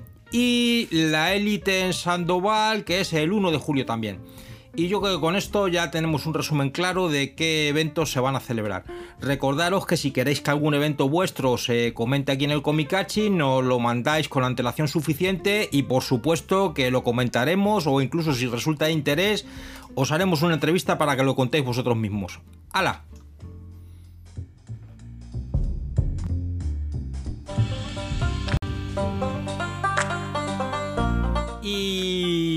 Por último, y después de nuestros oyentes, decir que esto ha sido un desastre. El aparato nuevo no ha funcionado correctamente. Esto que estáis oyendo está grabado otro día distinto a lo anterior. Pero bueno, son las cosas de, que tiene la, la técnica. No, no puedes decir las cosas del directo. No, el directo no. La técnica, las, cosas de la técnica. Pero a ver, el, eh, ¿te ha fallado el aparato en sí o es que no sabes manejarlo adecuadamente? Pues no lo sé, no sé si es que me ha fallado el aparato o es que no lo manejo. O sea, ha sido un gravatus interruptus. Un gravatus interruptus, sí, nunca mejor dicho. un garabato interruptus. Graciosito. Pues nada, que con esto llegamos a, a los temas de este mes que como ya habíamos comentado la semana pasada, y digo la semana pasada porque lo grabamos la semana pasada, No, no. vamos a hablar de, Vamos a hacer dos semanas. de. Montbrió, vamos a hablar de... Lo dijimos, pero no se grabó, o sea que no está grabado. Así es que nada, comentar lo de Montbrió. ¿Qué os ha parecido el evento de Montbrió? Oh, yo me lo he pasado muy bien, muy bien, muy bien. Me ha gustado mucho el vuelo, me ha gustado el evento, eh, me ha gustado todo lo que he comido. Casco mío, casco mío. Ahí ves, de eso sí me acuerdo. ¿Y lo que has bebido? Y todo lo, que, todo lo que he bebido también me ha Poco, gustado. poco. Y muy bien. Mm, Comiéramos donde comiéramos en el pueblo de Montbrió, se comió muy bien en todos los sitios a los que fuimos, la verdad. O sea, para ser un pueblo de ese tamaño, casi cualquier sitio, mm, comida Oye, más en que el último sitio, en la comida esa, el plato ese árabe estaba de muerte. Plato. A ver, el chino, Ay, yo creo que te estás equivocando. Eso fue Montbrió. Ah, no, perdona. Ya está. La, la Mari tiene un empanamiento de eventos. empanamiento árabe. Es verdad que eso fue. Menos mal que se la cojo al vuelo. Es verdad que eso fue en los Eso fue en los mayos, En ¿no? los mayos. qué En bueno, los mayos, es verdad, sí, sí. Bueno, vale, también estaba muy bueno, ¿eh? Pero nada, una currada que se pegaron allí en Montbrió importante. Eh, toda la gente de la organización ahí a tope y, y la verdad es que muy bien. Y muy buen ambiente, todo Sí. el mundo. Mm, muy bien. es que- Nos sentimos muy bien acogidos. De maravilla. Muy queridos. Ah, ya, ahora ya sí. Todos los sitios muy buenos para. Ostras. Marijo se ha despertado. Acaba de chocar la neurona en el sitio correcto. Que, que sí, que también vamos a hablar de- del evento de los mayos de Riglos. Pero habíamos puesto aquí Montbrió primero. Sí, Montbrió, sí, sí, sí, sí, sí. A la Mari le acaba de sonar el despertador de Mo. Nada, y estuvo muy bien y además visitamos, tuvimos de ahí una visita guiada al taller de Pana, Mm. Sí. Pana 57. Sí, yo que estoy registrando ahora los, los cachés, eh, favorito, favorito, favorito, favorito. Sí, sí, se te Está gastan haciendo los una favoritos. sangría. Que para todo y gustos, porque ya has visto que publicamos el vídeo del taller y, hay, y tuvimos la nota discordante, Sí, pero no me totalmente razonable, razonada, Sí, la de, la de Moliendas. Moliendas, que claro, A ver, que esos cachés efectivamente son de dar favorito porque son estupendos, pero como tú decías, Mariano, ah, son cachés de, de cerca. De cerca. No, no de lejos. Expli- Eso explícalo tú. Sí, sí, me gustó, me gustó. Sí, es la teoría de que los cachés son como las gafas. Que hay cachés de, de cerca, como las gafas de cerca, que son para los- la gente que vive allí. Entonces tú tienes un caché que es complicado, que tiene Claro. un camuflaje muy bueno, pero que al final te va a costar una hora encontrarlo o incluso volver más de una vez. Eso es. Entonces, ese caché, si estás de visita, es mejor que no vayas a hacerlo, porque te vas a frustrar y Claro. lo único que vas a conseguir es eh, no encontrarlo. Que no vayas Claro, a si lo hacerlo si no tienes Si tiempo. lo encuentras a la primera, te llevas un alegrón, pero si no, te Claro. llevas el cabreo o la frustración de decir, ay, y eso es lo que dice Moliendas, que claro, ese tipo de cachés, pues a él no le gustan, porque a él lo que le gusta es el, el- el- el encontrar, no, no hacer muchos, pero encontrar el- una cajita que sea grande, que no le cueste mucho. Intercambios. Le, gusta hacer intercambio, que tenga cositas. Geocaching básico. A mí, a mí tampoco me gustan mucho los cachés que están. Bueno, eh, hablo desde mi punto de vista Marvel, Eso, ¿vale? eso. Que voy de vez en cuando a hacer cachés y a mí no me gustan los cachés que están muy escondidos. O sea, no me gusta que sean obvios, o sea, que te cueste, pero que, que no sea frustrante, porque es que yo. Es que me pasa como a Homer Simpson. A los cinco minutos estoy con el mono con los platillos en la cabeza. ya no me interesa en lo más De, mínimo. de todas formas, también influye mucho el, el estilo de, de esconder que tiene cada, cada jugador. Porque, por Sí, ejemplo, claro. nosotros no conocíamos los caches de Pana 57. Ujú. Y entonces llegamos allí y el primero estuvimos echándole allí, bueno, horas no, pero le echamos un rato y decíamos, ¿y esto qué es? Y claro, yo una vez que encuentras el primero, ves Sí, un poco el estilo claro. que tiene y en el siguiente ya sabes qué es Qué lo que buscar, tienes o sí. cómo buscarlo. Eso es lo que me pasa a mí, que como voy siempre de farolillo rojo, pues no tengo el ojo entrenado para buscar los cachés. Claro, lo- Tienes que entrenar el ojo. Lo que pasa que eh, esto se lo he puesto al propio Pana en, los registros, es, es una pena porque en un mega y atacados todos estos cachés Sí, sí. En, en tropel, En efectivamente aparece enseguida, por muy camuflado que esté, pero se desmerece, o sea, Sí. se pierde un poco el mismo y el cariño, no se aprecia tanto el mismo y el cariño que ha dedicado el, propietario a ese camuflaje que son casi todos artesanía pura, son muy manufacturados. Claro, es que muchas veces en, en este tipo de eventos lo encuentra otro, tú ya lo encuentras descubierto y es como lo, verlo en, un- en una publicación de, de YouTube o de Claro. Instagram. Ya, ya no tienes sorpresa, ya, ya ves lo que Ya es. ves. Claro. No te llevas la sorpresa de encontrarlo. valoras el trabajo del camuflaje, pero no ves la efectividad del mismo porque cuando llegas ya lo tiene alguien en la mano. No, lo- pero lo que es indudable es que el trabajo que tiene la elaboración de esos cachés pues es de digno de... Bueno, lo de los cachés en los eventos siempre es un desastre. Sí, ya sabéis que al pureta no O le gusta porque nada. además te molestas en currarte algo chulo. Pasó, por ejemplo, en Brunete. Sí, que se curraron caches chulos y algunos lo repararon tres veces la misma tarde. Sí. Sí. O sea, que es que es un desastre porque va la gente sin cuidado, va deprisa. Que son cachés de cerca, para tenerlo debajo de tu casa, vas tranquilamente, Eso. No lo puedes abrir, vuelves otro día, ya se te ha ocurrido cómo abrirlo. Oye, yo me acuerdo, me acuerdo de un caché de Geo Pacheco, ¿os acordáis? Uno que era a prueba de bombas y se lo cargaron. Uno que era, que era una piedra que había que colocarse encima, se activaba un mecanismo. Ay, no me acuerdo yo de ese. Era, era uno que, que básicamente eso, era prueba de bombas, porque Sí, sí. tenía un, un sistema con hierros muy, Sí. Sí. Muy- y luego con una piedra muy grande y, y no sabes cómo demonios se lo pudieron cargar. No hay ningún caché a prueba de No, no, no. Los geocaches somos muy destructivos. Sí, sí, y en los Sí. eventos más. No, a mí, a mí, me, a mí, a mí esto me llama mucho la atención. De, o sea, de, de- de las normas del geocaching y todo Sí. eso, que quiere disimular, que no sé qué, que no sé cuántos, y yo lo que veo No, en un evento. en general Como te sientes rodeado por la masa y dices, bueno, aquí todo el mundo sabe lo que hay. es- No, y más en un mega, en un mega, en un pueblo, que dices, si es que todo el mundo lo sabe, con lo cual no tengo que disimular nada. En este, en este caso, a mí lo que me asombró, y también he hecho mención en, en- en el registro correspondiente, la cara de, de- de tranquilidad, de póker, casi por decirlo, que tenía Pana cuando estaban buscando su caché. Bueno, buscando, se le estaban pisoteando. Pasa que los construye resistentes y, y- y, bueno, él sabía que aquello aguantaba, pero le estaban pisando el caché y él estaba tan pancho, tan tranquilo, no decía ni mu, con cara de póker. Bueno, es que también, ¿qué haces? Te pones ahí a saltar. No, no, No, no, mi no, caché". No sé, pero Bueno, Es que no, ten- no. tenía el taller bien surtido de Sí, nuevos sí, contenedores Qué para reponer. Qué o sea envidia, que- qué envidia de taller. Tenía sí, sí. material para preparar. Mm. Vamos. Pues yo del Mega Membrio, la verdad es que me gustó primero porque es en un sitio pequeñito, Hmm. que siempre es una ventaja, porque en los sitios pequeñitos Y- y abandonas boni- el coche y bonito, ¿eh? Y bonito.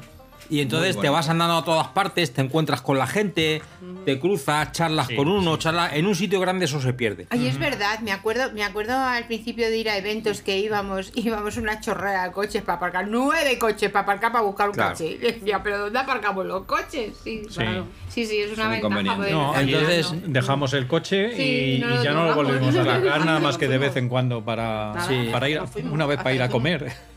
Para ir a comer. No, Sí. tampoco, una vez. Sí, una vez, eh, cuando fuimos al chino. Sí. Bueno, tampoco era obligatorio. He de decir que ver, estos, pero fuimos en coche. estos cabrón, uy, estos simpáticos amigos que me he echado. Ay, es verdad, cuéntalo del chino. eh, a mí, para los que no lo sepáis todavía, no me gusta el pimiento, como Sinchan. Es sin chang en grande. En grande, Sinchan en grande, eso es. Y en occidental. Total, que se fueron al chino y le dijeron, oye, escribe aquí en chino pimiento verde. Y el chino con todo su empeño escribió allí pimiento verde en chino. Y, y vamos, que al chino le hizo gracia, porque al día siguiente voy por allí y me dice, pimiento verde. Total, que fui con el papelito cargado de pimiento verde para decirle al chino, oye, que esto no... Esto no Bueno, gusta, en fin, no esto no gusta, nene, no gusta, gusta. nene. Y, y nada, que al ser un pueblo pequeño, pues que está todo en familia, está todo eh, cerca. Eh, por supuesto me gustó que nos invitasen a grabar el programa allí, que ya sabéis que no se grabó nada, pero los que lo vieron en directo... Pero eso no es culpa de ellos. No, pero estuvo muy bien la participación de la Sí, sí, sí. A mí me sorprendió porque estaba lleno cuando empezamos y lo más sorprendente es que cuando terminemos, cuando terminamos Seguía lleno. Seguía lleno, sí, Que dije, sí. esto es la emoción del primer. Y estaban despiertos. Estaban despiertos, sí, sí. No, había muy buen ambiente Sí. en general con todo. Sí. Sí, Y nos llevaron rata fresca, digo rata fría, digo rata... Ratafia. Rata, ratafia, rata, qué rica. Y coscorrones. No, no- no la bebimos toda. Ahí la vamos a El es que no era una botella muy grande. No, no, no era reglamentaria. Hay que decirle a Smayu que otro, Sí, día, otro día. que nos regaló la botella Smayu. A ver, todo esto para los que no estuvisteis allí, pues por recordaros un poco de, de qué fue el evento. Eh, la grabación fue un desastre, pero ciertamente algo ha quedado. Con lo cual lo que haremos será publicarlo como un capítulo aparte, tal como está. Al que sea muy fan, pues lo escuchará y lo disfrutará. Y así al que no sea muy fan, le ahorramos el trance de tener que escuchar eso. O sea, simplemente cuando veas Comicachin especial Mombrío, que sepas que se oye fatal. Que la calidad es la que es. Con nuestra mejor intención, Y como que no dicen los entero. americanos eh, de Aurbes no sé qué, le llaman. Que es que esto es lo que hay y, y con esto apáñate como Es puedas. que, es que el equipo técnico para hacer bolos todavía no está afinado. Bueno, ya está. Sí, por, por eso ha comprado Mariano el aparato, pero Claro. mira, luego resulta que el aparato tampoco. Sí, hombre, que el aparato va a funcionar. Es que hay me- que afinar, hay, Hay que afinar. quiero recordar que cuando empezamos a grabar este Comicachin Sí. hace dos semanas, Hablamos del aparato le dije de a- Mariano. vi el aparato que lo había puesto ahí Mariano con todas sus lucecitas, que es muy chulo, es chulísimo el aparato, y le dije, Mariano, los experimento con gaseosa. y, ahí, y ahí se comprobó. Bueno, en fin, ¿qué le vamos a hacer? Esperamos que esto que Es- estamos es- grabando quede bien y salga. Es, ¿Cómo son, eh, Mariano? es más pequeño, es más pequeño de lo que yo me esperaba, las Sí, cosas sí, como sí, son, sí. sí. Pero porque es manejable para llevarlo a los eventos. Claro. Que no lo No, no, si a mí mientras funcione. Entonces, pues nada, rematando lo de Montbrió, me gustó mucho lo del esmorzar de Forquillá. Ay, es verdad. Eh, Es una solución ingeniosa a un problema Sí. que tiene todo el mundo cuando organiza un evento. Es cómodo y de comer a mucha gente. Sí, lo de la comida Que siempre. cada uno es se haga la suya. Pues básicamente había allí cuatro barbacoas grandes. Cuando entrabas te daban un plato con la butifarra, los. Es un nuevo concepto de desayuno no saludable. qué, sí. Y allí tenías la barbacoa para hacértelo tú. Y además tiene una ventaja, que te gusta crudo, pues te lo haces crudo. Que te gusta pasado, pues te lo haces pasado. No hay que discutir ¿Que con te, nadie. que te gusta crudo, Mm, te lo comes pasado. Porque Porque estás despistado, y- pero no le puedes reclamar a nadie. hubo cada carboni- carbonización allí de. Madre mía.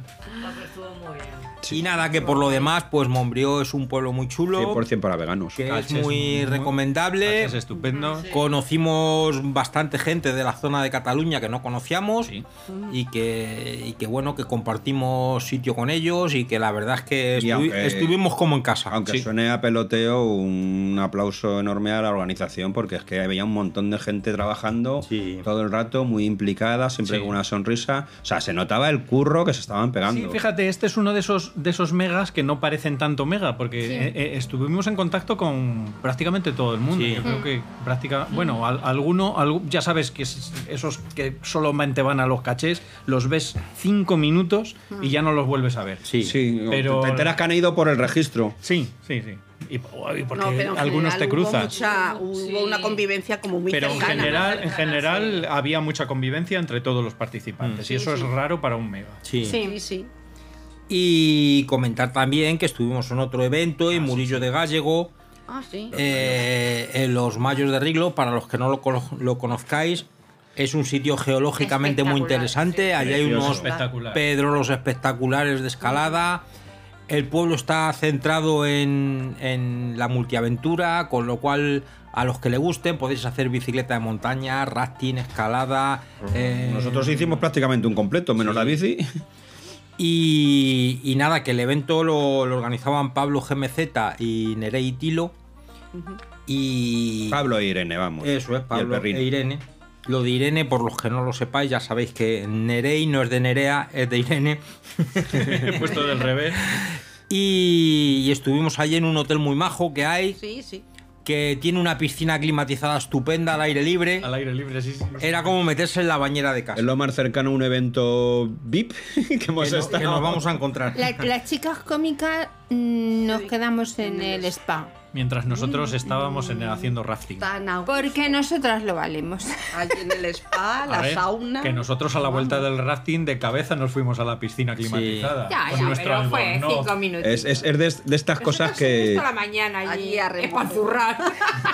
De estas cosas que se ven en el Instagram. O sea, una temperatura en el exterior, unas vistas preciosas y tú en la piscinita aquí con las vistas a Sí, la verdad es Sí, que sí, sí, el, sí, hotel tiene muy buena localización. Sí, sí.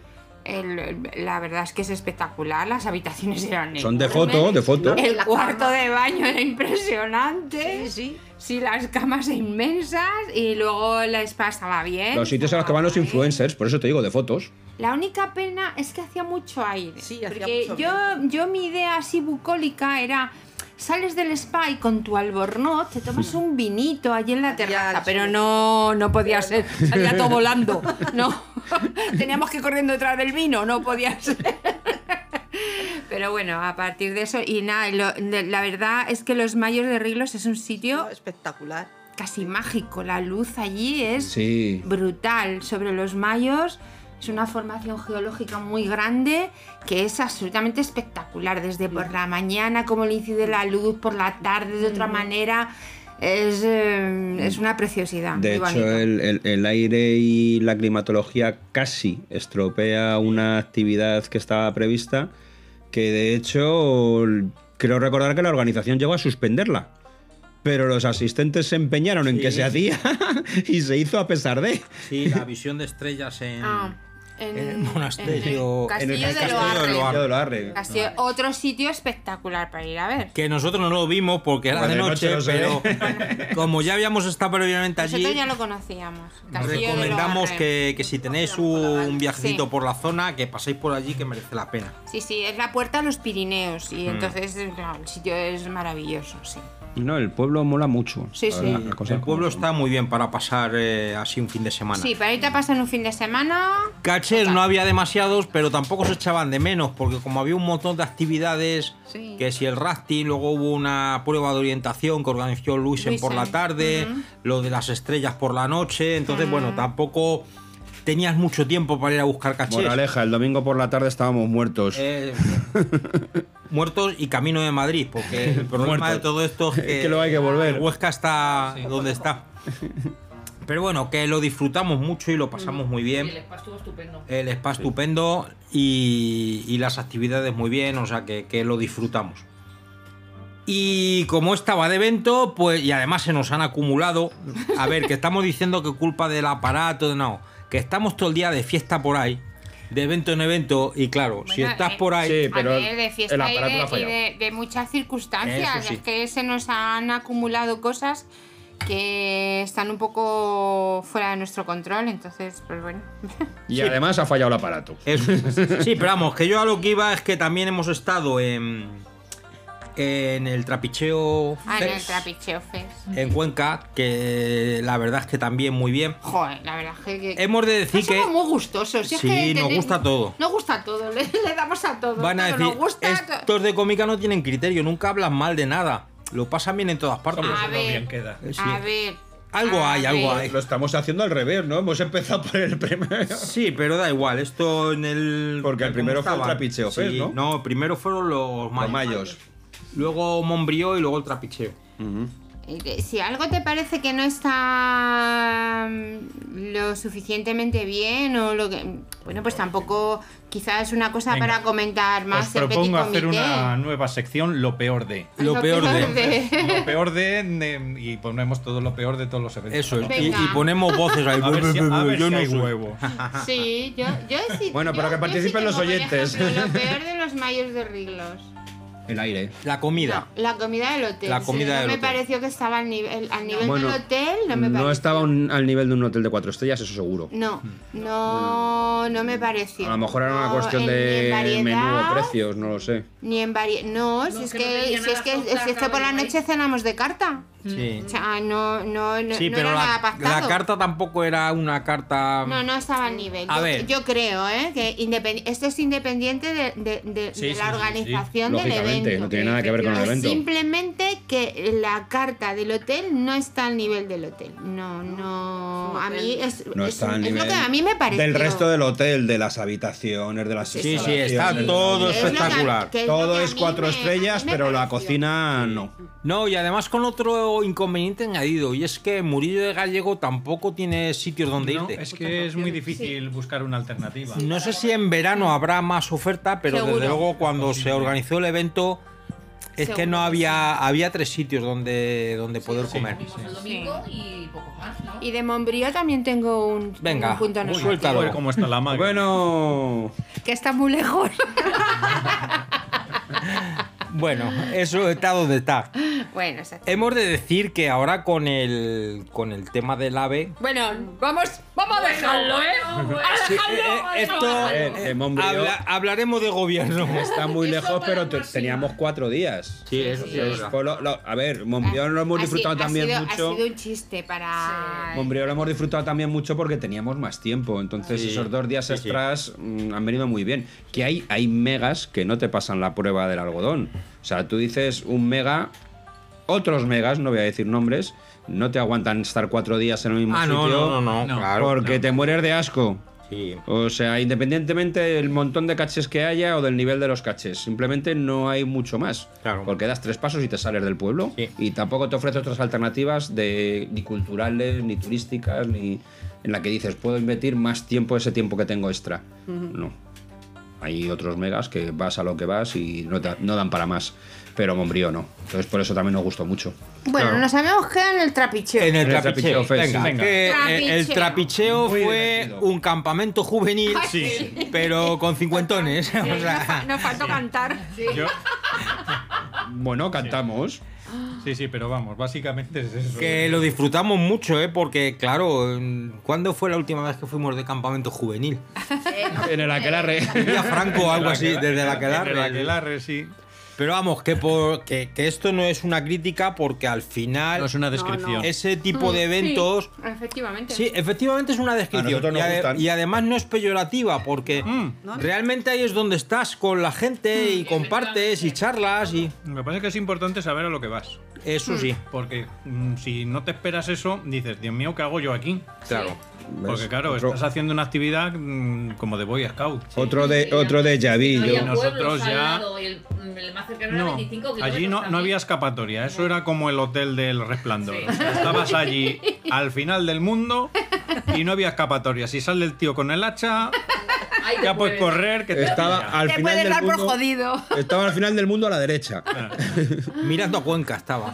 Sí, pero a mí, a mí me encantó. El lugar, allí no, no, solito. el sitio era precioso. El sitio es muy bonito. Un bosque maravilloso. Sí, muy para bien. pasear, para Sí. estar. El albergue era casi un hotel. Sí, sí, sí, era un albergue estupendo. Todo aquí muy limpio. Muy bien, se han portado en Nos todo. quedamos flip. Yo me quedé flipada. O sea, yo Pero no me lo esperaba mira, ya ni que de hemos broma. empezado esa sección, lo peor de, pues yo voy a poner mi queja. Mi queja de Venga. ahí fue una queja de tipo geocaching. Es que eh, es un evento de geocaching y parece que la organización se olvidó de que era un evento de geocaching. Sí. No porque no haya cachés, no por, es más que nada porque todas las comunicaciones hay que pensar que no todo el mundo va al trapicheo. Por ejemplo, mi caso. Claro. Yo no voy al trapicheo. Lola va un A poco más intercambiar, porque ya. Yo tampoco. ¿no? Y claro, hay algunos que vamos porque es un evento de geocaching. Entonces nos gusta enterarnos de las cosas a través de la página del evento, anuncios, Sí. que para eso están ahí los anuncios. y Sí, tal. sí, sí, Y no sí. se anunció nada. Había un grupo de WhatsApp que casualmente yo no me enteré que existía, Claro. no estaba dentro. Y no me enteré de nada, y porque Juan Carlos y María José, que sí que estaban, decían, oye, para comer han dicho que va a haber esto. Y digo, ¿y dónde lo han puesto eso? A ver, cuando se organiza un evento de geocaching, por favor. Es de geocaching. No, No. No, no, no, Usa el no, listing, anuncios. el- la el- plataforma. Utiliza la, plataforma de geocaching para comunicar a los asistentes lo que se va a hacer en el Sí. evento. Y no y un hilo entonces de cuando WhatsApp. hay cambios, y no un hilo de Sí, WhatsApp, es, porque- una parti- es una cosa particular, privada y mm, iba a decir clasista. Excluyente. Es excluyente. Es excluyente. Sí, claro. No, si lo haces, lo que tienes que hacer a toda la gente que se ha apuntado, hacer una difusión. No un grupo, sino una difusión y a todo el mundo que le lleguen las cosas. Claro. ¿Eh? Eh, no hacer un grupo de Ya, ya no se te he entendido. sino un grupo de difusión y que Claro. eh, nadie está metido en ese grupo, lo- lo- nadie sabe los teléfonos de nadie. Resumo la idea Y en. mandarlo eh, a que todo el mundo sepa lo que hay Sí. y no hay. Que para eso está la página del evento. Efectivamente. Sí, No. también, pero No, no, es si que- no, bueno, pues a una difusión. Es que, la- es que para eso es que la, la página del evento tiene sus notas de su, su difusión. Entonces Eso tú ahí lo envías, dices, el primer día para comer va a haber eh, costillas, cochinillo y tal. Y lo ponen ahí y todo el mundo se entera. Y brócoli. Y brócoli. Bueno, que no hubo nada de eso, por cierto. Resumen, resumen en extracto. Eh, en un evento de geocaching, aunque sea de coleccionismo, Claro. primero somos geocachers y después col- coleccionistas. O sea, el evento es para geocachers que además son coleccionistas. No, pero el- que eso sí. Entonces usa, usa el evento, los canales oficiales de geocaching. Es que si no, no hagas un evento de geocaching. Haz una Ah. reunión de amigos, haces tu grupo de WhatsApp y lo haces todo, pues una, una quedada. Claro, y que también está. se hace. Que también se, que Sí. también se hace. Sí, sí. Y no hay evento de geocaching, con lo cual no puedes exigir. Claro. O, o- o enfadarte porque no has recibido notificación ninguna. Sí. Dicho esto, por lo Dicho. demás, nos lo No lo pasamos bien. estupendamente sí, jugando a los Boy Scouts. no quita la otra. Eso, una cosa no La- quita la otra. Es una a ver, es el una- evento costó 48 euros. Y por 48 euros la dormimos dos días y comimos dos días. Y comimos muy y bien. comimos muy bien. Sí. Es decir, una comida sin pretensiones, Sí, una comida comida de sencilla, campamento, pero- bien cocinada, abundante, Por o sea ese que... precio no puede uno ponerse No, no, a exigir grandes cosas. O sea, no, no. Estaba bien. Yo-. Ahí Claro muy bien. sí, muy y bien. luego las actividades, la verdad es que los nocturnos, como siempre decimos, Que no somos muy fan por ahí. es que No los nocturnos, había que dar- a ver si alguien inventa algo para hacer un nocturno que sea distinto de ir todos uno detrás de otro con una bombilla en la cabeza. Sí, por favor. Sí. Pero bueno, favor. dicho esto, Y los, los frontales, por favor, Abajo. por favor, ¿eh? Para abajo, o sea, por favor. Me acordé de ti que vi en la tele, no sé quién hablaba de que habían hecho una ruta nocturna, no sé qué, y le veías al tío en la cámara pegándole con el, con el flashazo así, con la- cámara. Es súper desagradable y además hay veces que no hay necesidad, que hay una luz estupenda porque hay luna, porque es que no hay necesidad de sacar luz ni nada parecido. Mm, estuvo muy bien porque hubo. Se hizo también. Eh, lo hizo Luis en la- charla- Ah, sí, Eh, la charla charla astrológica. No, además se lo montó espectacular. Sacó una pantalla allí. Escucha. Que decir que las actividades, aparte del nocturno, por lo demás muy bien. La visita por la mañana, la excursioncita que hicimos al, a la Ah, muy bien, muy bien. a Uña, Guay, guay. muy bien. A quien no hayáis estado allí, eh, y nosotros La hicimos una escalerón. excursioncita por debajo, pero ah, está allí la ruta del escalerón, que es por arriba y que es Preciosa, espectacular. Muy bonita. De sí. hecho, las chukis la hicieron, pusieron fotos, fotos. en internet y la ruta del escalerón es una pasada. Sí, sí. O sea Nosotros que, si vais a ir os recomendamos. Yo re- re- recuerdo cuando la hicimos quedarme flipado y al ver otra vez las fotos de, de las chukis, eh, flipar otra vez. o sea, Sí, es una ruta muy bonita. No es una ruta mm, muy exigente tampoco, creo recordar. Y es una ruta muy Sí. bonita, Sí. muy bonita, muy recomendable. El sitio es estupendo. Y recordando que ya habíamos hablado de esto, aunque no ha quedado grabado, recuerdo que comentamos que era un evento este del trapicho que quedó como muy cómica. O sea, tenía muchas de las cosas que a nosotros Sí. nos gustan y de los tipos de eventos que a nosotros nos gusta hacer. Y, y por eso lo disfrutamos un montón. La- las actividades de noche, el, el- el divertimento, el- la participación de todo el mundo, el estar todos juntos todo el rato. No, el evento estuvo muy bien. Sí, el evento Sí, sí. estuvo muy bien. Y el sitio estuvo Sí. muy bien, muy bien elegido. Sí, sí. Es que una buena elección del sitio es el Favorece que 70-80% las cosas del... Sí, y luego la convivencia de estar todos juntos todo el día, eso, eso no tiene precio. Sí. Hubo una gincana allí de pruebas corriendo por el Ay, campo. Bueno, un poquito exigente físicamente. Que hay quien se pica mucho, dicen. Sí, sí. Madre mía. Yo creo que eran un poquito duros. No, es que eso fue la venganza de Luisen. Sí, Porque como en, en Murillo de Gallego preparó una prueba de orientación que nos ventilamos en media hora, pues debió decir, "Mm, tengo que ponerlo aquí más duro porque si no esto se lo acaban en media hora. Y entonces aprovechó para meter más pruebas, más Bueno, duras, bueno, más... Bueno, bueno, bueno, pero había, había, había, ¿cómo se llama? Comisarios de pruebas y comisarios de Sí, pruebas. sí, sí, sí. Sí. Loki fue especialmente duro. Duro, sí, sí. No es que allí se formó el cuello de botella. No, Claro. nosotros no, pero bueno.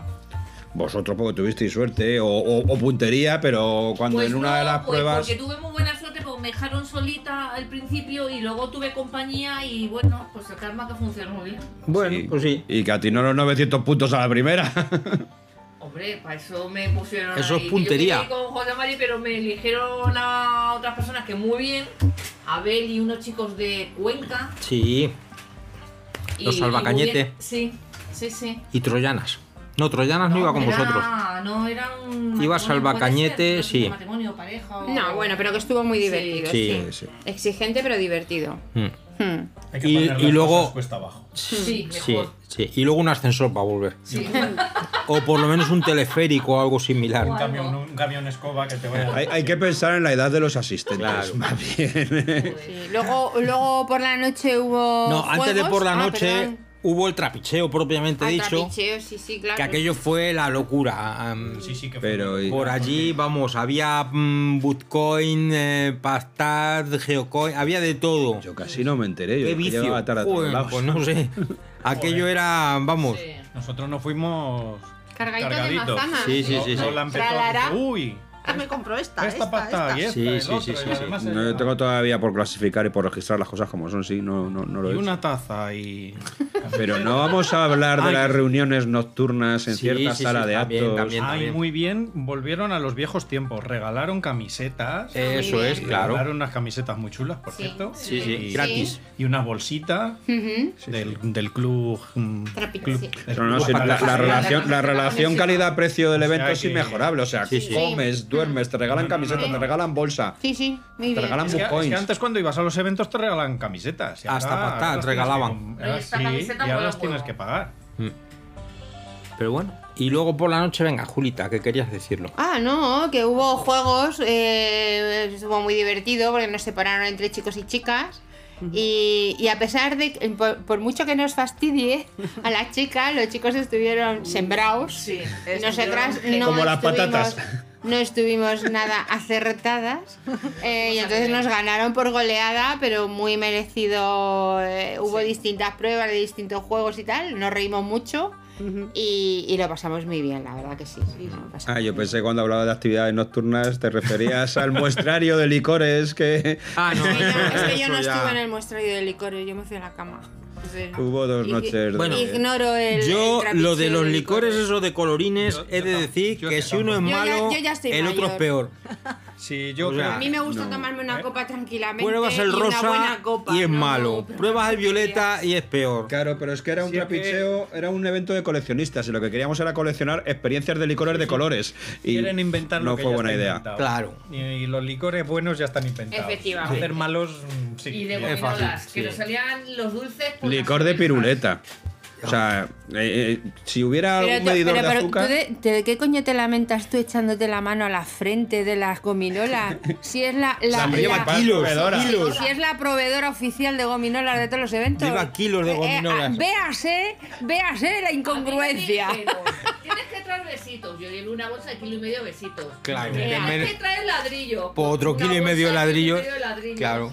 Que así va de 20 a 20. Escucha, y si no se lo dicen, da igual, lo lleva. Diabéticos acabamos No, todos. es que tomar una copa sin nada. Claro. sin No, no, es- que algo dulce al El, el- el- el consumo de azúcar en el evento del Trapiche Yo soy muy fue, fue- Yo me, re- yo me retiro a mis aposentos debidamente. No.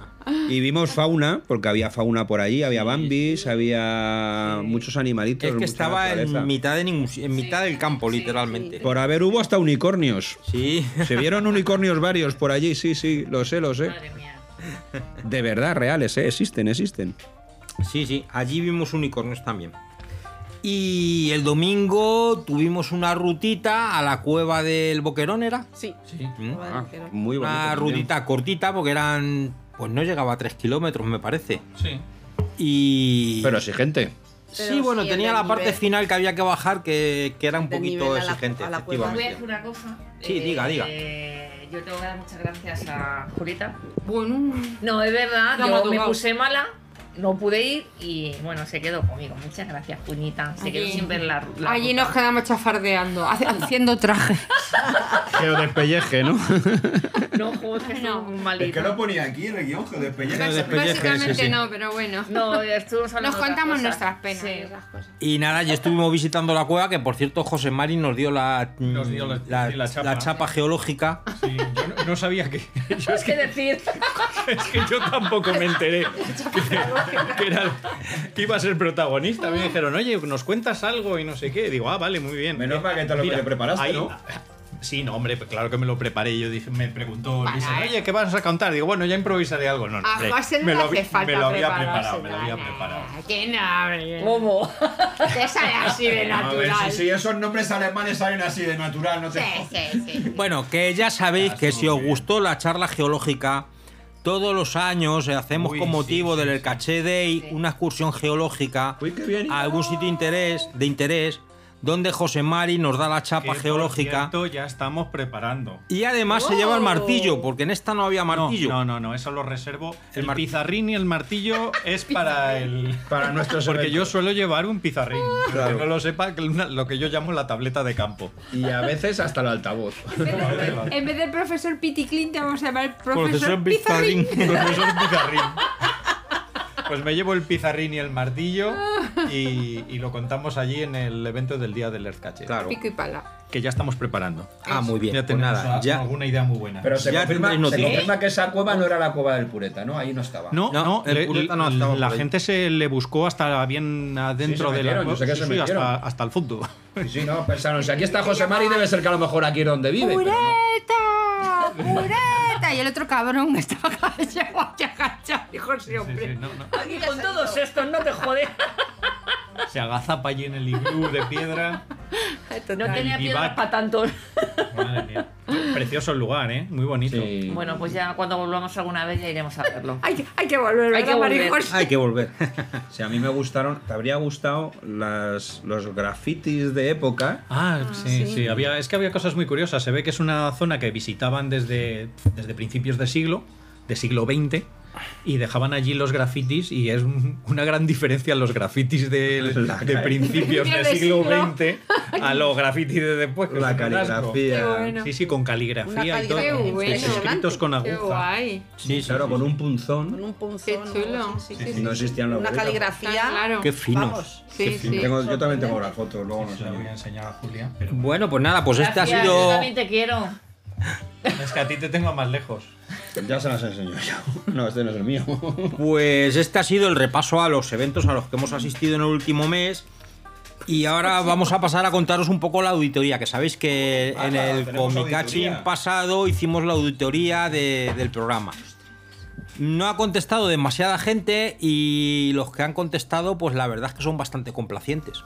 En el sentido que lo que contesta la mayoría de la Nos gente miedo. es muchas gracias por el programa, seguir así.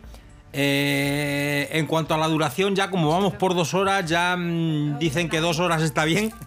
Pero hay, hay quien ha propuesto lo que yo decía, que es en lugar de hacer un, un programa de dos horas que como De tirón, haciendo, hacer, dividirlo en dos, Y, y- y en lugar de una vez al mes, pues dos veces al mes. Sí, sí, sí. Lo analizaremos porque ciertamente ha salido alguna propuesta interesante. Mm, como siempre, el pureta es la estrella del programa. Pero por Dios, ¿pero qué le pasa a la gente? No sé, no sé. Está Es muy que mal. tiene un atractivo natural innegable. Pero pues porque no lo han visto de verdad, se lo imaginan, es lo que pasa. Es que todo el mundo lleva un pureta dentro. Esa es la razón.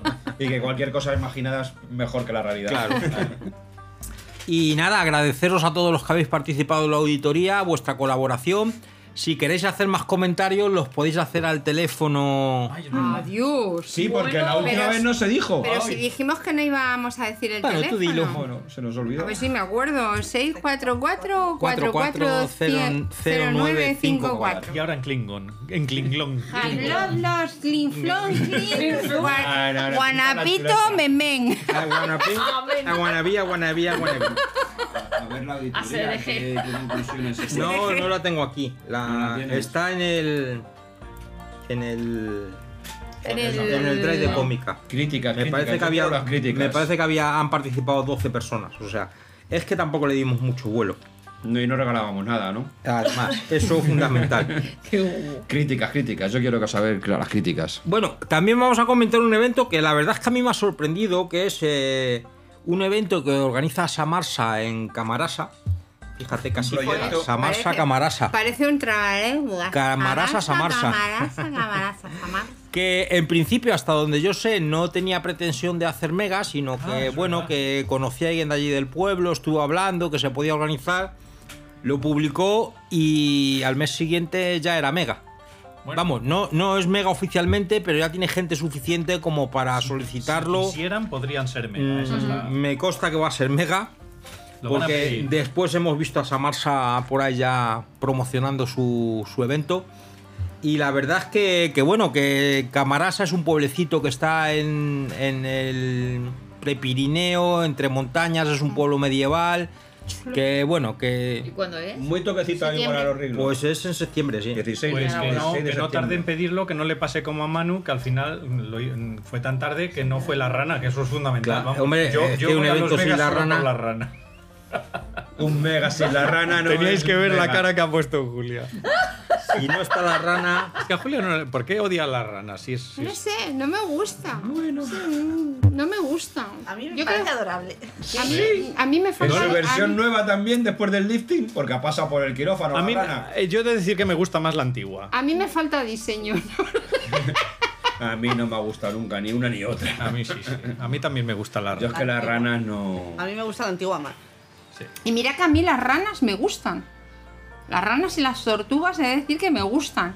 Pero yo es que la rana, es que yo, lo de la antena es que no, es que no lo termino de procesar. Lo- lo ¿no? importante de la de- antena amarilla. Lo no, importante es de que la no. rana de geocaching, acá Signal, eh, es no analizarla demasiado. Sí, eso es Pero es que fundamental. no me entra por el ojo, es que Vale, Julia, es- estás Bueno, sembrada. de todas maneras, volviendo al evento de Camarasa, que ya es mega, a- Que ya es mega, no, ya es no era mega, pero estoy viendo y a día de hoy ya es mega. Es lo que tiene volver a grabar. Y, y entonces se celebra del 15 al 17 de septiembre en Camarasa, que es un pueblo rodeado de montañas, naturaleza exuberante, ofrece un entorno tranquilo y sereno, un imponente castillo, casas de piedra, calles empedradas, un destino popular para la escalada y los deportes de aventuras con espectaculares paredes Y rocosas. el GCI no lo leas, que lo lea la gente. Total, que os pondremos el GC en el en el- las notas del, del programa para que podáis verlo co- por vosotros mismos. Hay actividades el día 15, 16 y 17. Total, que tendremos tres días. Bueno, el primer día hay una cena y una actividad nocturna. Atentos a la actividad nocturna. Eh, luego el sábado tenemos apertura del pabellón. Un, un Mystery Can eh, moderado por Traginer en el pabellón.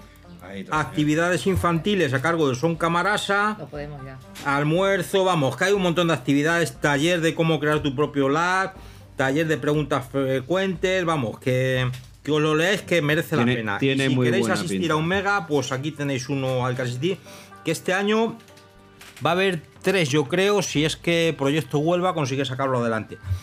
Pues nada, que os apuntéis a Proyecto Huelva, que este año es en la Rábida. Que como siempre, Nakama Team Huelva lo organizará de puta madre, o sea que os aconsejamos que os apuntéis. Eh, si no tenéis muy claro si vais a ir, pues por lo menos hacer el Willaten, así conseguiremos que sea mega. Y una vez que sea mega, la gente se apunta y participa más. Que no hay que hacer esas cosas. ya, ya. Pues nada, esto ha sido todo en el Comicaching de hoy. Decir que para el mes que viene tenemos nuevas sorpresitas porque hemos asistido a nuevos eventos desde que esto se ha grabado y ya os contaremos, aunque seguramente eh, veáis cosas por ahí, que estamos trabajando en los GIF y no sé, y muchas cosas más. Aquí estamos liados. Y que espero Pero que no eso es en el la próximo que- programa. no, esperamos que no esté la sorpresa de que no se graba. Eso. Nos vuelva a pasar. Hombre, que no, no. tirón. Sí, sí, sí. Me voy a traer la grabadora. Eso. Así es que nada, una ¿quieres decir algo, Julita? Chao pescado. Chao pescado. Que José no, Mari que- Lola. Hasta la vista turista. Hasta la vista turista. Juan Que no, que no, que, que Mariano ya ha testado el aparato, ya sabe que el Pues aparato hasta la funciona. próxima. que bueno, que aquí seguimos. que ya os contaremos más cositas en el próximo. Pues nada, ya sabéis que esperamos que os guste este comic catching, que ha sido un poco accidentado, que está grabado a cachos. Que... Disculpar por la espera. Pues, pero es que no, no nos da la vida. Entonces, pues nada, que esto es lo que hay. ¡Hala! A disfrutarlo y nos vemos en la próxima. ¡Feliz verano! ¡Adiós! ¡Adiós! ¡Pescado! ¡Pescado!